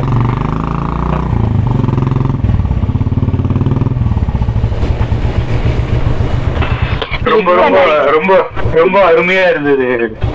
நிஜமாலுமே வந்து நல்ல உணர்வுகள்லாம் தட்டி எழுப்பி தூண்டி என்னென்னலாம் இருக்கும் நீங்க வந்து நீங்க சொன்னபடி இப்ப கிட்டத்தட்ட கிட்ட ஒரு மூணு வாரம் நாலு வாரம் தான் நம்ம எல்லாம் பழகி இருக்கோம் இருந்தாலும் நீங்க வந்து இது எல்லாத்தையும் அருமையா உங்க உங்களுக்கே உரிய பாணியில அதை வந்து நீங்கள் வெளிப்படுத்தி கொண்டு வந்த விதம் ரொம்ப அழகு ரொம்ப அருமை. வாழ்த்துக்கள் ரொம்ப மகிழ்ச்சி. உங்க பணி தொடருங்க. நீங்க அந்த கிருத்திகா மேடம் அந்த முதல்ல சொன்னாங்க எனக்கு வந்து ஒரு ஒருத்தருடைய வாழ்க்கையும் ஒரு ஒரு புத்தகம் அப்படிங்கிறது உண்மைதான். அது புத்தகத்தை படிக்கிறதை விட ஒரு ஒருத்தருடைய வாழ்க்கையை நம்ம தெரிஞ்சுக்கிட்டோம் அப்படின்னாவே அதுல நிறைய கதைகள் நிறைய அவங்களுடைய அனுபவங்கள் இதெல்லாம் ஒன்று பாடமாகவும் நமக்கு வரும். அது படமா நம்ம பா- மனசுல கண்ணாடி கொண்டு வந்துட்டோம்னாவே அது நம்ம பாடமா மாறிடும். ஸோ அந்த மாதிரி நீங்க அந்த திறமை உங்கள்கிட்ட இருக்கு. அவங்க சொன்னபடி இதை நீங்க வந்து இது இதை நீங்க சேனலைஸ் கூட பண்ணலாம். ஏதாவது எப்படி இன்டர்வியூ பண்றது பிடிக்கிறது எனக்கு கூட அந்த மாதிரி இன்டர்வியூ பண்ண ஒரு ஆசைகள்லாம் இருக்கு. அந்த மாதிரி நீங்களும் அந்த மாதிரி உங்க உங்களுக்கு அது உங்களுக்கு வந்து வேற மாதிரி ஒரு ஃபன் வாக் அப்படின்னு எப்படி வச்சாங்கன்னு பேர் தெரியல எனக்கு. அது மாதிரி ஃபன்னாவோ ஒரு இதாவோ ஸ்டோரி சொல்லியோ அது நிறைய பண்ணி உங்களுக்கு கொண்டு வர மாதிரி நல்ல உங்களுக்கு அந்த இது ஆற்றல் இருக்கு. அதை நீங்க வந்து இன்னும் கூட மேலும் மேலும் வளர்த்துக்கோங்க. வாழ்க வளமுடன். நீங்க மாதிரி எண்பத்தி ஒன்பது எடுத்த போட்டோ டிபில வச்சிருக்கேன் பாருங்க. அப்போ ஒரு புகைப்படத்தை Thank you, thank you, sir. Thank you for uh, thank you for wish, and uh, I am honored. Thank you. PK sir அதையே நான் அப்படியே வழிமொழிகிறேன் நீங்க வந்து நகைச்சுவையோட அங்கங்க நகைச்சுவை அள்ளி ஆம், அங்கங்க சிரிக்கிற மாதிரி எல்லாரையும் சிரிக்க வச்சு அதே சமயத்துல கருத்துக்களை அங்கங்க வாங்கி அதை வந்து ரொம்ப கரெக்டா கோர்வையா கொண்டு போறது ஒரு பெரிய ஆற்றல். அது வந்து நீங்க ரொம்ப அழகா அருமையா செஞ்சுட்டு வரீங்க இந்த மூணாவது வாரத்துல. உங்களோட இந்த இதுல சேர்ந்து பேசுறது வந்து ரொம்ப மகிழ்ச்சியா இருக்கு. ஐ எம் ரியலி பிளஸ்ட் இந்த குரூப்ல இணைஞ்சு இந்த குறுகிய காலத்திலேயே இந்த அளவுக்கு எல்லாரோடையும் ஒரு அட்டாச்மெண்ட் வந்தது வந்து எனக்கு ரொம்ப மகிழ்ச்சியா இருக்கு. வாழ்க வளமுடன். Thank you, thank you. ma'am. இன்னொன்னு சொல்ல மாதிரிட்டேன் டயனா எனக்கு ஒரு பெண் கிடைச்சிருக்கிறம்மா. இனிமேல் எனக்கு பெண் நீ தான் எனக்கு ஒரு அதனால எனக்கு ரொம்ப மகிழ்ச்சி. உன்னுடைய எந்த இதுனாலும் நீ கிட்ட நீ அணுகலாம் பிடிக்கலாம். உன்னுடைய இந்த இந்த முயற்சியில நீ கலந்துக்கிட்டு நீயும் ரொம்ப சிரமப்பட்டு இதெல்லாம் சேகரிச்சு கொடுத்த மிக மிக்க மிக்க நன்றி கண்ணு. ஆமாம் டயனா. டயனா பெண்ணு பெண்ணுக்குன்னு சொல்லிட்டு நன்றி சொல்லக்கூடாது சார். ஆமா. கரெக்ட் நாங்க எங்க பால் கிடைக்கும் கேட்ச் பிடிக்கலாம்னு ஓகே ஓகே ஓகே ரொம்ப நல்ல Okay. நல்ல டீம்ல நல்ல டீம்ல இணைந்தமைக்கு மிக்க நன்றி எனக்கு. இந்த வாய்ப்பு கொடுத்ததுக்கு நீங்க ரெண்டு பேருக்கு இந்த வாய்ப்பு கொடுத்தமைக்கு மிக்க மிக்க நன்றி. அப்படியே அந்த போஸ்டர் பரத் ரெடி ஆமா இந்த அந்த போஸ்ட் ரெடி பண்ணி கொடுத்தது ஒரு பரத் தான் எனக்கு ரெடி பண்ணி கொடுத்தாரு. ஸ்பெஷல் தேங்க்ஸ் ரொம்ப ரொம்ப ரொம்ப நன்றி பரத் ரொம்ப நன்றி. அதுக்கும் ரொம்ப நன்றி. பரத் வந்து சைலண்டா எல்லாமே செஞ்சு கொடுத்துட்டு சைலண்டா பேசாம இருப்பாரு. அதுதான் அவரோட ஓகே. உங்க மீன்ஸையும் பார்த்துட்டோம் கீர்த்தி. அந்த மீம்ஸும் பரத் தான் பண்ணாரு. அங்க ரெண்டு மீம்ஸ் போட்டிருக்கோம் பாருங்க. ஓ. அது ரெண்டாவது மீம்ஸ் ஆனா வாட்ஸ்அப்ல வாட்ஸ்அப்ல ரெண்டாவது மீம்ஸ் இருக்கு வாட்ஸ்அப்ல சரி சரி நான் பார்க்கல பார்க்கறேன் நான் உணவு உள்ள பழைய குரூப்ல இருக்கு. ஓ, நன்றி நன்றி. கடவுள் பாதியில இது எப்ப நான் கவனிக்கவே இல்லையே. நீங்க பேசுறப்பே நாங்க செஞ்சுக்கிட்டே இருப்போம் எல்லாம். நீங்க ட்ரெயின்ல ஸ்பீடா போயிட்டு இருந்தீங்கன்னா சோ உங்களுக்கு தெரிய வாய்ப்பு இல்ல. காத்தடிக்குது நான் பேசுறேன். பேசலாமா? பேசுங்க. அதிகமானா நீங்க வாழ்த்துக்கள். ஆக்சுவலா நான் ரொம்ப ஆசையா இருக்கு. உங்க ரெண்டு பேரும் பேசுறத கேட்டுட்டு உங்ககிட்ட இருந்து வாழ்க்கை பாடத்தை கத்துட்டு இருக்கோம். ஆக்சுவலா அன்னைக்கு ஓவியா பாடின அன்னைக்கு உங்ககிட்ட ஸ்பெஷலா பிளஸிங்ஸ் வாங்கணும்னு சொல்லிட்டு நான் கால் பண்ணணும்னு நினைச்சிட்டு இருந்தேன். டயனாட்ட பேசிட்டு இருந்தேன். நான் என்ன டைமிங் தெரியல. ஐஓகே டைமிங் ஸோ டயனா உங்கள்ட்ட இன்ஃபார்ம் பண்ணிட்டாங்களா? என்னன்னு ஆமா இன்ஃபார்ம் பண்ணிட்டாங்கன்னு சொன்னீங்க. கரெக்டா நான் நினைச்சிட்டு இருக்கும் போதே உங்ககிட்ட இருந்து கால் வந்துச்சு. அண்ணனே கால் பண்ணியிருந்தாங்க. பேசிட்டு ஓவியா பேர் வைக்கணும் பெண் குழந்தை நினைச்சிட்டு இருந்தேன். அது அழகான கஷ்ட விஷயங்கள்லாம் சொன்னாங்க. அதுக்கப்புறம் ஓவியாக்கும் பிளஸிங்ஸ் பண்ணாங்க. ரொம்ப அவருங்க அண்ணன் பேசின ஃபர்ஸ்ட் டேலேருந்து நான் ஏதோ ஒரு ஈர்ப்பு மாதிரி. எனக்கு பிரதர்ஸ் கிடையாது. இருந்தாலும் அவங்க பொறுப்பா சொல்றது பேசுறது அப்படியே சாந்தமா பேசுறது எல்லாமே ரொம்ப ஆசையா இருக்கும். ரொம்ப இன்னைக்கு இன்டர்வியூ பண்ணிக்குமா சார் சூப்பர் சார் ரொம்ப நல்லா பண்ணிருக்கீங்க. ஓவியா கிட்ட அன்னைக்கு பேசினாங்க. மெசேஜ் பண்ணாங்க. ஓ அந்த ஒரு பத்து பதினஞ்சு நிமிஷம் தான் பேசியிருக்கோம். அதுலயே ஒரு அண்ணா அண்ணா கிட்ட பேசுற ஒரு திருப்தி. இந்த மாதிரி ஜனவரியில ஒரு விசேஷம் வைக்க போறோம் அப்படின்னு சொல்லிட்டு இருந்த போது நான் அங்கதான் இருப்பேன். இந்தியாவில தான் இருப்பேன். நான் வந்துடுறேன் அப்படின்னு சொன்னாங்க. ரொம்ப சந்தோஷமா இருந்துச்சு. அண்ணாவோட ஆசீர்வாதங்களும் ஆஹ் வாழ்த்துக்களும் எப்பயுமே எங்களுக்கு வேணும். ஆஹ் நன்றி அண்ணா அண்ணி. ரொம்ப நன்றி. ரொம்ப நன்றி. எல்லாம் எனக்கு நல்ல உறவுகள் நிறைய எங்களுக்கு எல்லாம் கிடைச்சிருக்குன்னு ரொம்ப மகிழ்ச்சியா இருக்கு எங்களுக்கு. ஆக்சுவலி நான் இந்த ப்ரோக்ராம் எப்படி போகும்னு நினைச்சேன் அப்படின்னா அதியமான் சாருக்கு நிறைய திறமைகள் இருக்கு தேவி மேடமுக்கு நிறைய திறமைகள் இருக்கு. அந்த திறமைகளை இவர் எப்படியாவது வெளில கொண்டு வந்துருவாரு. இன்னைக்கு வேறு முகங்கள் அதாவது நம்மளுக்கு அவர் ஒரு ரெஸ்டாரண்ட் வச்சிருக்காருன்னு நம்ம அது மூலமா தான் அறிமுகமானோம் ஆக்சுவலி அந்த ரெசிபி அப்படின்னு ஒரு நிகழ்வு மூலமா தான் சாலட் ரெசிபின்னு நினைக்கிறேன். ஆமா சாலட் ரெசிபி அப்படிங்கிற ஒரு நிகழ்வு மூலமா தான் அறிமுகமானோம். அப்புறமா அந்த இத்தாலி ஃபுட்ஸ் எல்லாம் பத்தி நிறைய பேசினாங்க. அப்பா வந்து ஆரம்பிச்ச அறிமுகம் இது. சரி அவரோட நிறைய திறமைகள் உள்ள இருக்கும். அந்த பாடல் நிறைய பேரை அந்த சியாட்டில் தமிழ் சங்கத்துல இருந்து நிறைய பேரை இன்க்ளூட் பண்ணி நிறைய பேரை வீட்டுல ஹோஸ்ட் பண்ணி எக்கச்சக்கமா இருக்கு அவரோட வாழ்க்கையில கேட்கறதுக்கான கதைகள். அது அதுல ஏதோ ஒண்ணு வரப்போகுது அப்படின்னு தான் நான் நினைக்கிறேன். அதே சமயம் இன்னொரு பக்கம் அப்படிங்கிறப்ப இந்த ஹஸ்பண்ட் ஒய்ஃப் அப்படிங்கிற ஒரு விஷயத்தை எடுத்து அதை தீமா ஆக்கி அது ரொம்ப வாழ்க்கைக்கு எவ்வளவு அவசியம் அப்படிங்கிறத சொல்லி அங்க அவங்க ரெண்டு பேரையும் அந்த நிகழ்ச்சியோட கொண்டு போனது மட்டும் இல்லாமல் இங்க ஒவ்வொருத்தருக்கும் அவங்களோட துணையை தேடும் தேடணும். டக்குன்னு இப்ப இவரோட வாழ்க்கையில இருந்து நம்ம என்ன கத்துக்கணும் அப்படின்னா இது இந்த ரெண்டு பேரையும் பேட்டி எடுக்கணும் இந்த உணர்வை தானே கத்துக்கணும். அப்ப அந்த உணர்வு நம்ம எல்லாருக்குமே அந்த உணர்வு வந்திருக்கும் இந்த சமயத்துல.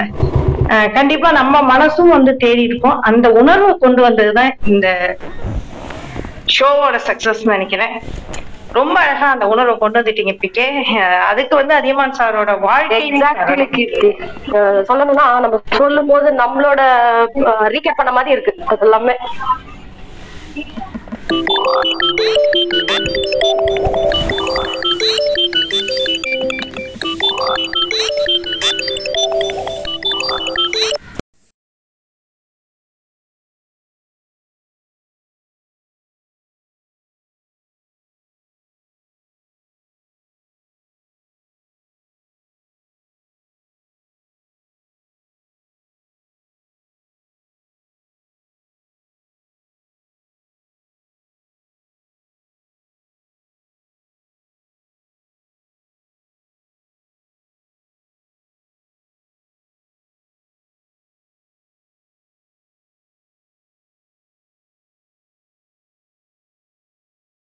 கடைபிடிச்சா எப்படியெல்லாம் இதுல இருந்து மீண்டு வரலாம் அப்படிங்கிறதெல்லாம் ரொம்ப அழகா சொன்ன விதமெல்லாம் வந்து ரொம்ப நல்லா இருந்தது. அப்புறம் அவருடைய தந்தை பத்தின அறிமுகம் தமிழ் பத்தின விஷயங்கள் எல்லாமே பேசினது ரொம்ப நல்லா இருந்துச்சு. அப்புறம் இன்னொரு விஷயம் என்னன்னா இன்னைக்கு அவங்க ரெண்டு பசங்களையும் அந்த தமிழுக்கும் தமிழுக்கு அந்த தமிழை அந்த ரெண்டு பசங்களுக்கும் கடத்தி இருக்காருங்கிறது ரொம்ப ரொம்ப நல்ல விஷயமா இருக்கு. பேர்கள் தமிழ் பேரு அதோட சேர்ந்து அவங்க இன்னுமே தமிழோட சேர்ந்து இருக்காங்கிறது உண்மையிலே ரொம்ப நல்ல விஷயமா இது பண்ணியிருக்காரு. அந்த தமிழை பரம்பரை தாண்டி கடத்திட்டே வர்றாரு. இங்க தமிழ்நாட்டுல இருந்துட்டு நான் கூட அந்த அளவுக்கு என் குழந்தைங்களுக்கு தமிழை க- கொண்டு போய் சேர்க்கலைங்கிற ஒரு வருத்தம் எனக்கு இருக்கு. ஆனா இவர் வந்து அந்த தமிழை ரொம்ப சரியா கொண்டு போய் சேர்த்திருக்காரு அப்படிங்கிறது ஒண்ணு. அப்புறம் பழனிக்குமார் ஐயா ரொம்ப நல்லா பிரசன்டேஷன் பண்ணினாரு. போன வாரம் சொல்லணும்னு நினைச்சா அது ஏதோ சந்தர்ப்பத்துல அப்படியே விட்டு போயிடுச்சு. நல்லி மேடத்தோட கண்டக்ட் பண்ண விதம் இன்னைக்கு கண்டக்ட் பண்ண விதமெல்லாம் ரொம்ப நல்லாவே இருந்தது. அப்போ அவரை பார்க்கும்போது நான் என்ன நினைக்கிறேன்? நான் இன்னும் ஹியூமரா என்ன நானே மாத்திக்கணும் அப்படின்னு நான் நினைக்கிறேன். அப்படி என்கிட்ட அந்த ஹியூமரிசம் இல்லையோ அப்படிங்கிறது எனக்கு தெரியுது. நான் அதை இன்னைக்கு என்னை நானே கேட்டுக்கிட்டு அதை நான் மாத்திக்கணும்னு நினைக்கிறேன். அப்புறம் போன வாரம் சொன்ன அந்த நளினி மேடத்தோட சொன்ன எல்லா விஷயம் சொன்னாரு. ஆனா அதுல அந்த சேதுலட்சுமி விஷயம் என்னமோ தெரியல. ம- மனசை போய் ரொம்ப தாக்கிடுச்சு. அதுல இருந்து இன்னுமே என்னால அது ஏனோ மீண்டு வர முடியல. அவர் எத்தனை நகைச்சுவை விஷயங்கள்லாம் பண்ணாரு என்னமோ அந்த விஷயம் என்னால மீண்டே வர முடியல. ஆஹ் இன்னைக்கும் ரொம்ப அருமையா இருந்தது. நீங்க சொன்ன மாதிரியான எதிர்பார்ப்புகள் தான் நானும். அப்புறம் இவர் வந்து அதியமான் சாரோடைய இது வெற்றிக்கு காரணம் கடைசி வரைக்கும் துணிச்சல். இப்போ இன்னைக்கு என்ன விட்டு நீ வேற ஒண்ணு சிந்திச்சு பார் ஒரு வேலையை சிந்திச்சு பாருன்னா எனக்கெல்லாம் சிந்திச்சு பார்க்கறதுக்கு கூட இந்த- அந்த தெய்வமே வந்து வேற வேலை கொடுக்குறேன்னா கூட நம்ப முடியுமான்னு எனக்கெல்லாம் தெரியல. நான் இருக்கிற அந்த ஆசிரியர் வேலையிலிருந்து அந்த அளவுக்கு பல துணிச்சலான முடிவுகளை எடுத்திருக்காரு. டிஎன்பிஎஸ்சியில் நல்ல ஹையர் அத்தாரிட்டியில இருந்துட்டு திரும்பி போய் அந்த ஐடி ஜாபையும் விட்டு அதெல்லாம் வந்து வாழ்க்கையில வந்து அந்த துணிச்சல் தான் அவரை இந்த அளவுக்கு வெற்றிகரமா கொண்டு போயிருக்கு. நல்ல வழி நடத்துறீங்க கிருத்தியா மேடம். நல்லாவும் இருக்கு. அருமையா நளினி மேடமும் சேர்ந்து ரொம்ப நல்லா இத நீங்க சொன்ன மாதிரி தான் நாள்தோறும் மருத்துவத்தை பத்தி பேசாம மாறி மாறி பேசும்போது நம்ம ரொம்ப இதுவா தான் இருக்கு. இது இன்னொரு சந்தர்ப்பத்தில் நம்ம எல்லாம் நேர்ல சந்திக்கிற என்னுடைய கருத்து மேடம்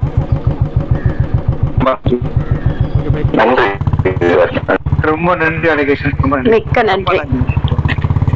வணக்கம். சாரோட பிரதர் வந்திருக்காரு கீழே. ஆனா அவரை இன்வைட் பண்ண முடியல எங்களால. சார் உங்க பிரதர்ஸ் மூணு பேரும் நேத்திக்கு ஒரு கிளப்ல பார்த்தேன் நானு. ஓ கதிரவன். நாங்க கரெக்டா கண்டுபிடிச்சிடுவோம். யார். நாங்க வந்தோடனே இன்வைட் பண்ணிட்டோம். நானும் பழனிக்குமாரும் So, ஒரு ஒரே ஒரு கருத்து. ஒரு சக்சஸ்ஃபுல்லான ஒரு மனி ஒரு நான் கூப்பிட்டது வந்துட்டாங்க. கேக்குதா? பேசுறது கேக்குதா? டாக்டர் டாக்டர் கூப்பிட்டா வருவாங்க. இல்லாட்டி இன்ஜெக்ஷன் போட்டுருவீங்கன்னு பயம் போல இருக்கு. கேக்குது கேக்குது. ஆ, இல்ல ஒரு சக்சஸ்ஃபுல்லான ஒரு நல்ல மனிதரை பற்றிய விவாதம் அப்படியே எனக்கு ஃபுல்லாகவே எனக்கு எதுவுமே தோணலை. இன்னும் நிறைய பேசுவீங்கன்னு எதிர்பார்த்தேன். டைம் இல்லாததுனால பிகே ரொம்ப அழகாக எடுத்துகிட்டு போனார் செஷனை அதிகமான சார் உண்மையிலேயே ரொம்ப பெருமையாக இருக்குது சார் உங்களோட லைஃப் இந்த ஜேர்னியை பார்க்கும்போது. மேடமும் சரி நீங்களும் சரி எவ்வளோ தூரம் பசங்களை வளர்த்த அந்த இதுதான் எனக்கு ரொம்ப பிடிச்சிருக்கு. சூப்பர் ஹாட்ஸ்அப் சார் ரொம்ப சந்தோஷமாக இருக்குது உண்மையிலேயே. இருந்தாலும் அந்த மதுரை பொண்ணு விஷயத்த நீங்க சொல்லாம விட்டது கொஞ்சம் வருத்தம் இருக்கு எனக்கு. பரவாயில்ல. மாத்திட்டாரே நினைச்சேன். ஆனா மாத்த கூட ஜேகேவோட வேற முகம் வருதே. அவரோட ஒரிஜினல் செல்ஃப காணுமேன்னு பார்த்தா கடைசியில வச்சாரு பாருங்க ஒரு பஞ்சு இல்ல. இல்ல அது அது ஒரு ஆமா. அத வாட்ஸ்அப்ல அனுப்ப வரோம். சொல்லி இப்பதான் அந்த வார்த்தையில நம்ம okay. ஜேகேங்கிற வார்த்தைக்கு அர்த்தமே எல்லாம் போயிட்டு ஆமா. அதேமான் சார் ப்ளீஸ் வெளியே சொல்ல மாட்டோம் நாங்க லாஸ்ட் லாஸ்ட் பெஞ்ச் ஸ்டூடெண்ட் மூணு பேர் இருக்கோம். யாருக்கு வேணா அனுப்பலாம். நாங்க உங்க ரகசியத்தை காப்பாத்துவோம். உங்க லாக்கர் கடிதங்கள் போல இருக்கும் அது. ஓகேங்களா? யாரு பிகே ஜேகே எஸ்கே மூணு பேர் இருக்கோம் நாங்க.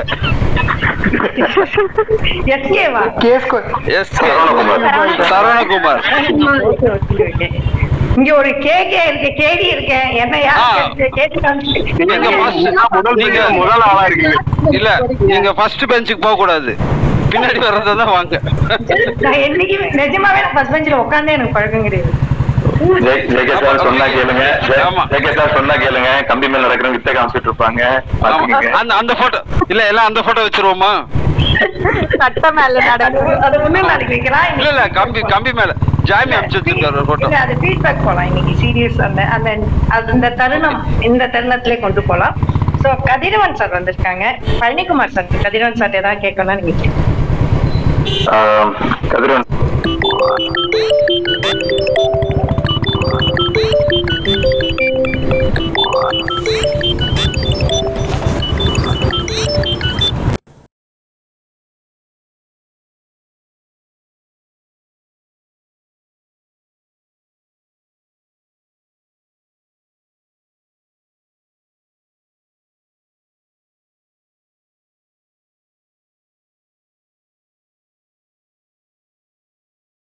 கதிரவன் டிராவல் இருந்தனால எல்லாமே மைண்ட்ல வாங்கிக்கிட்டேன். அப்ப பார்க்கும்போது பார்த்தோம்னா அவரு பியூசி இது பிடிச்சி லெவன்த் டுவெல்த்ல அவர் தான் ஃபர்ஸ்ட் பேட்ச் அப்படின்னாங்க. அந்த ஃபர்ஸ்ட் பேட்ச் அதுதான் அவருக்கு முதல் அனுபவமா இருந்தது. அப்புறம் பாலிடெக்னிக் போறாரு காரைக்குடி போறாரு அப்புறம் இன்ஜினியரிங் காலேஜ் கிடைக்குது இன்ஜினியரிங் காலேஜ் போறாரு. அப்புறம் ஓசூர்ல போய் ஒரு இதுல சின்ன வேலை செய்யறாரு அதுக்கப்புறம் கல்யாணம் பண்ணணும் அப்படின்றாங்க. மதுரைக்கு வந்து டெண்டர்ல வேலை பார்க்குறாரு. அப்புறம் கவர்மெண்ட் எக்ஸாம் எழுதுறாரு. கவர்மெண்ட் பொசிஷன்ல வராரு. அசிஸ்டன்ட் இன்ஜினியர் ஆகிறாரு. ஈவன் ஹூண்டாய் மாதிரி பெரிய கம்பெனிக்கு வந்து அவர் தான் பெர்மிஷன் கொடுக்குற அளவுக்கு கையெழுத்து போடுற அளவுக்கான ஒரு டெசிக்னேட்டட் ஜாப் வராரு ஆல் ஆஃப் ஃபைன் மார்னிங் ஒரு நாள் அதுவும் வேண்டாம்னு சொல்லிட்டு ஃபாரின் போறேன்னு சொல்லிட்டு போறாரு. அங்க போய் கம்ப்யூட்டர் கோர்ஸ் இங்கே படிச்சுட்டு அங்க போய் உட்காந்து ஐடி கம்பெனி ஆரம்பிக்கிறாரு. இது இது எல்லாமே அவருடைய தொழில் சம்பந்தமான முன்னேற்றம் சம்பந்தமான ஒரு நிகழ்வு. அது ஆல்மோஸ்ட் எல்லாத்துக்குமே தெரிஞ்சிருக்கும். அவங்க ப்ரொஃபைல் பார்த்தாங்க அப்படின்னு தெரிஞ்சிருக்கும். ஆனா நீங்க கூடவே பயணிக்கும் போது ஆஸ் அ பிரதரா அவர் எடுத்து வைக்கக்கூடிய ஒவ்வொரு அடியும் அதுக்கு முன்னாடி பாதை எதுவுமே கிடையாது. அவர் தான் ஒன்று அடைக்கிறாரு. குடும்பத்துல யாரும் ஆண்டர்பிரினராவோ இல்ல பிசினஸ் மேனாவோ கிடையாது. அவர் தான் முன்னாடி போறாரு. ஸோ இங்க இருந்து அங்க போறான் அன்னை அங்க இருந்து அங்க போறான் அங்க இருந்து இங்க போறான் அப்படின்னு சொல்லும்போது உங்களுடைய மனநிலை எப்படி இருந்தது? தைரியத்தை கொடுத்ததா? இல்ல ஒரு பயத்தை கொடுத்ததா? எப்படி இருந்தது வணக்கம். அனைத்து தோழர் தொழில்களுக்கும் வணக்கம். கொஞ்சம் காலதாமதமாக தான் நான் இன்னைக்கு வந்தேன். இப்போதான் பார்த்தேன் நான். நீங்கள் தொடர்ந்து அடி எடுத்து அடி எடுத்துக்கும் போது நான் அடி வாங்கினது தான் ஞாபகம் வருது எங்கள் அண்ணங்கிட்ட ம். மன்னிக்கணும். அவர் வந்து இன்னொரு முகம். அப்பா வந்து அதிகமான சாரோட இன்னொரு முகம். ஆமா ஆமா அதை தெரிஞ்சுக்கோங்க. அப்பா வந்து வேல் நம்பி அவர் ஆசிரியர். அவர் எங்களை வந்து இந்த உணவு நேரத்துல மட்டும்தான் சந்திப்பார். மற்றபடி நாங்கள் அப்போ ஒரு பத்துக்கு பத்து அறை தான் எங்களுடைய நாலு பேருக்கான அறையே. நான் எங்கள் அக்கா அண்ணன் தம்பி எல்லாத்துக்குமே ஆரம்ப காலகட்டத்தில். அதில் இவருக்கு இந்த முதல் மகன்கிற அங்கீகாரம் குடும்பத்தில் அது எல்லாத்துக்கிட்டையும் கிடைக்கும். இது எங்கள் குடும்பத்திலே பரம்பரையிலே இவர் தான் முதல் பேரன் வேற. அந்த ஒரு அங்கீகாரம் வேறு இவருக்கு எல்லாத்துக்கும் கிடைக்கும். யார் வந்தாலும் இவர் கொடுக்குற அந்த முன்னுரிமைங்கிறது அது முழு முழுக்க முழுக்க இருக்கும். அது ஆட்டோமேட்டிக்காகவே என்ன ஆயிடுதுனாக்கா இவரை அந்த குடும்ப தலைவருங்கிறது எங்கள் அப்பா வந்து அவர் ஏதோ ஒரு ஹெட் மாஸ்டர் மாதிரின்னு வச்சுக்கோங்களேன். அவர் போயிடுவார் அந்த பக்கம். இவர் வந்து கிளாஸ் வகுப்பாசிரியர் மாதிரி இருப்பார். அப்போ அடி அடிக்கிற ஆசிரியர் இருப்பாங்களோ? அந்த மாதிரியான வகுப்பாசிரியர் மாதிரி இருப்பார் வீட்டில் எங்கள் குடும்பத்தில் அதிகமாக எங்கள் அப்பா என்ன அடித்ததை விட இவர் அடித்தது தான் அதிகம். அவ்வளோ கட்டுப்பாடு எங்களெல்லாம் வளர்த்தினார் அவர். உண்மையிலேயே. எனக்கு அவருக்கு நாலாண்டு தான் வித்தியாசம். ஆனாலும் அந்த நாலாண்டுங்கிறது அவர் அண்ணன் அப்படின்னா அடுத்து நான் வந்து அப்பா அப்படிங்கிற அந்த கட்டத்தில் அவர் தான் எப்படி பிஹேவ் பண்ணியிருப்பாரோ அந்த மாதிரி தான் எங்களை வளர்த்தினாரு. இது ஆரம்ப காலகட்டம். ஆனால் இன்ஜினியரிங் கல்லூரிக்கு போயிட்டு அவர் சிஸ்டம் இன்ஜினியர்ஸில் போய் ஜாயின் பண்ணி ஒசூரில் ஜாயின் பண்ணி அவருடைய முதல் ஊதியம் எட்நூறுபாயோ தொள்ளாயிரம் ரூபாயோ நினைக்கிறேன். அதில் இரநூறு ரூபாய் எங்கள் அக்காவுக்கு தொள்ளாயிரத்தி பத்துன்னு எல்லாருக்குமே தெரிஞ்சு. தொள்ளாயிரத்தி பத்தா. அதுல அதுல இருநூறு ரூபாய் எங்க அக்காவுடைய கல்விக்கான இது தொகையா அமைச்சு வச்சுட்டு அந்த ஐநூறு ரூபாய் கதிரு ஐநூறு ரூபாய். ரூபாய் மன்னிக்கணும். அதை அமைச்சு வச்சுட்டு அதுல சுருக்கமா ஒரு ரூம் அறையில தங்கி படிச்சு தான் வந்தாரு. நீங்க கேட்ட கேள்விக்கு பழனிக்குமார் அவருடைய வளர்ச்சியில அண்ணி வந்த உடனே பாத்தீங்கன்னா அன்னிக்கு ஆக்சுவலா பணிக்கு போறதுக்கு விருப்பமே இல்லை. எனக்கு தெரிஞ்சு. அவங்களும் கரெக்ட் கரெக்ட் கரெக்ட் ஆமா. அவங்க ஒரு நல்ல இல்ல துணைவியாரா இருக்கணும் தான் விரும்புறாங்க. அந்த காலகட்டம் மதுரையில அந்த வாய்ப்பு அன்னைக்கு கிடைச்சது. அதுக்கப்புறம் சென்னையில அரசாங்க பணி கிடைச்ச உடனே இவங்களும் இவ்வளவு தூரம் படிச்சுட்டு இந்த படிப்பு வீணா போயிடுது. படிப்பு மாமனார் பாத்தீங்கன்னாக்கா அண்ணியோட அப்பாவும் பாத்தீங்கன்னா ஒரு பெரிய ப்ராஜெக்ட் ஆபீசரா இருந்து ரிட்டையர் ஆனவர். அந்த லெவல்ல இருந்தவர். ஸோ இவங்க வந்து இவர் படிப்பு வீணாயிட்டு போடாதுங்கிறது பொழுதுபோக்குறதுக்கோசரம் அங்க டிவி டிஏவி அங்கனி அந்த ஸ்கூலுக்கு டிஏவி டிஏவி இவர் வந்து இந்த அடுத்த தளத்துக்கு கொண்டு போகணுங்கிற சிந்தனை தான் எங்களுக்கு எல்லாமே பயம் தான் உண்மையிலேயே. இவர் இந்த இண்டஸ்ட்ரீஸ் அண்ட் காமர்ஸ்ல வந்து அசிஸ்டன்ட் இன்ஜினியர் இருந்தது. அதுக்கு அடுத்த ப்ரொமோஷன் கிடைக்கிற தருணத்தில் திடீர்னு நான் அமெரிக்கா போறேன் அப்படின்னு சொன்ன உடனே எல்லாத்துக்குமே ஒரு சில அப்பா கூட எதுக்கு தேவையில்லாமல் இந்த வாழ்க்கையும் நல்லா இருக்குமேன்னு சொன்னார். ஆனால் அவர் முயற்சி பண்ணி போனார். என்ன இப்போ ஒரே ஒரு வருத்தம்னாக்கா இந்த அளவுக்கு கம்யூனிகேஷன் ஒரு ப- அஞ்சு வருஷத்துக்கு முன்னாடி இல்லை. இந்த மாதிரி இருந்ததுன்னா இன்னும் நெருங்கி இல்லை. அந்த அமெரிக்காங்கிற சிந்தனையை பெருசாக சிந்திச்சிருக்க மாட்டோம். இவ்வளோ பக்கம் தானே இருக்குது. பார்த்தா பேசலாம் நினச்சா பேசலாம் அப்படிங்கிற மாதிரிலாம் இல்லாமல் இருந்த கட்டம் இல்லையா? இந்த ரெண்டாயிரம்ங்கிறது. அந்த நேரத்தில் எல்லாத்துக்குமே கொஞ்சம் வருத்தமாக தான் இருந்தது. எனக்கு வந்து இவர் இருந்திருந்தாருன்னா என்னுடைய வாழ்க்கை இன்னும் கொஞ்சம் சிறப்பாக வளர்ந்துருக்கிறதுக்கு வாய்ப்பு இருக்குது நிறைய போராட்டங்களை சந்திக்காமல் வெளியே வந்திருப்பேன். இவர் இல்லாதது ஒரு பெரிய இழப்பு தான் எனக்கு. இந்தியாவுக்குள்ளார சென்னைக்குள்ளார. நானும் சென்னை இவருக்குறாருன்னு கிளம்பி வந்தால் இவர் கிளம்பி இங்கே வந்துட்டார். அதுதான். ஓகே அதாவது ஸ்டார்டிங் செஷன் ஆரம்பிக்கும் போதே வந்து ஒரு how he was responsible during his childhood அப்படின்றத அவரே அவருடைய வாயிலிருந்து ஒரு சொன்னார். இது மாதிரி நான் வந்து மூத்த பையனால எனக்கு நிறைய பொறுப்பு இருந்தது. தம்பி அது எல்லாத்தையுமே நான் பார்க்க வேண்டியது இருந்தது அப்படின்னு சொல்லி அந்த செஷன் ஆரம்பத்திலேயே அப்படிதான் ஆரம்பிச்சாரு. இத்தனைக்கு அந்த கேள்வி கூட நான் அதுக்கான கேள்விகளை நான் கேட்கல. அந்த மாதிரி சோனுக்குள்ளேயே நான் போகல பட் வந்து அவரே வந்து அவர் அறியாமல அந்த ஒரு வார்த்தையை அவர் சொன்னாரு அப்படியே நாங்க தெரிஞ்சுக்கிட்டோம் ஹவு ஹி வாஸ் இல்ல பொறுப்புன்னா நீங்க மாதிரி இல்லைங்க. இந்த நாட்டாமையில வர அண்ணன் மாதிரி இருப்பாரு அவரு. புரியுது.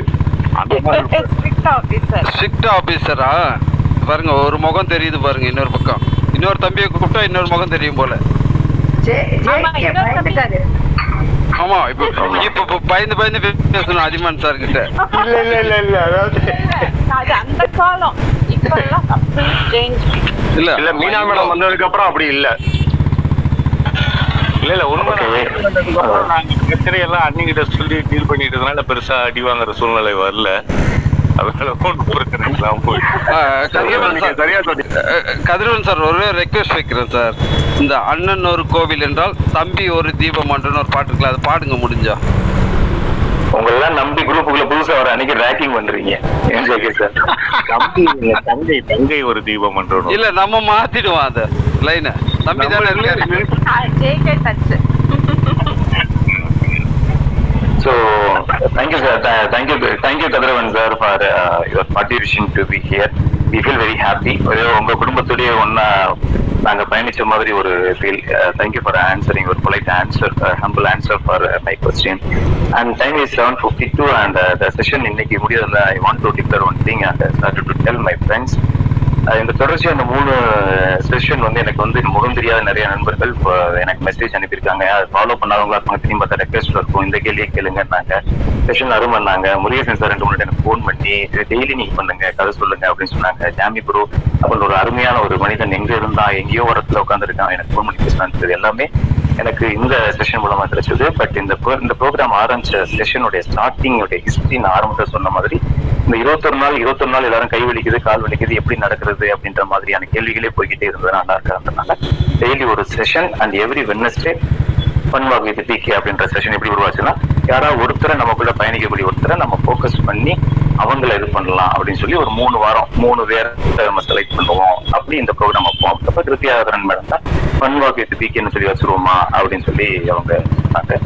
ஸோ அது மூணு வாரம் முடிஞ்சதுனால I want to conclude the series இந்த ஃபன் வாக் வித் பிகே இந்த வாரத்துடைய நான் முடிக்கிறேன்.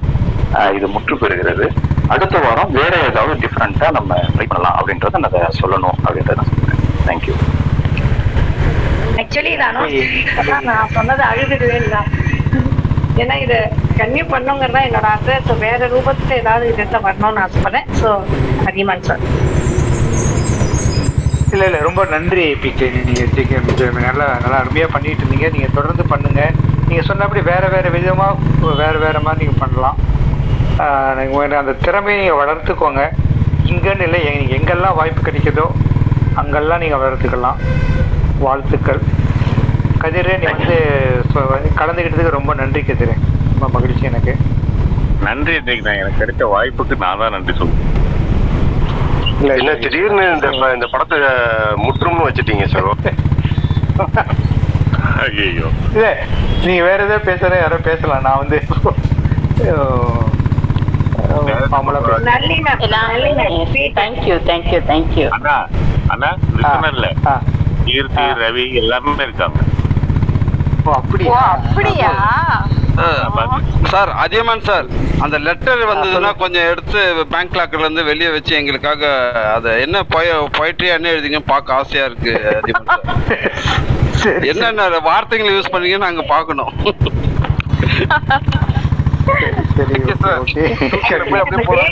தேவி மேம் எப்படி இந்த நிகழ்வு எப்படி இந்த ஃபீல் எப்படி இருக்குன்னு நீங்க தேவி மேம் சொன்னா நல்லா இருக்கும்.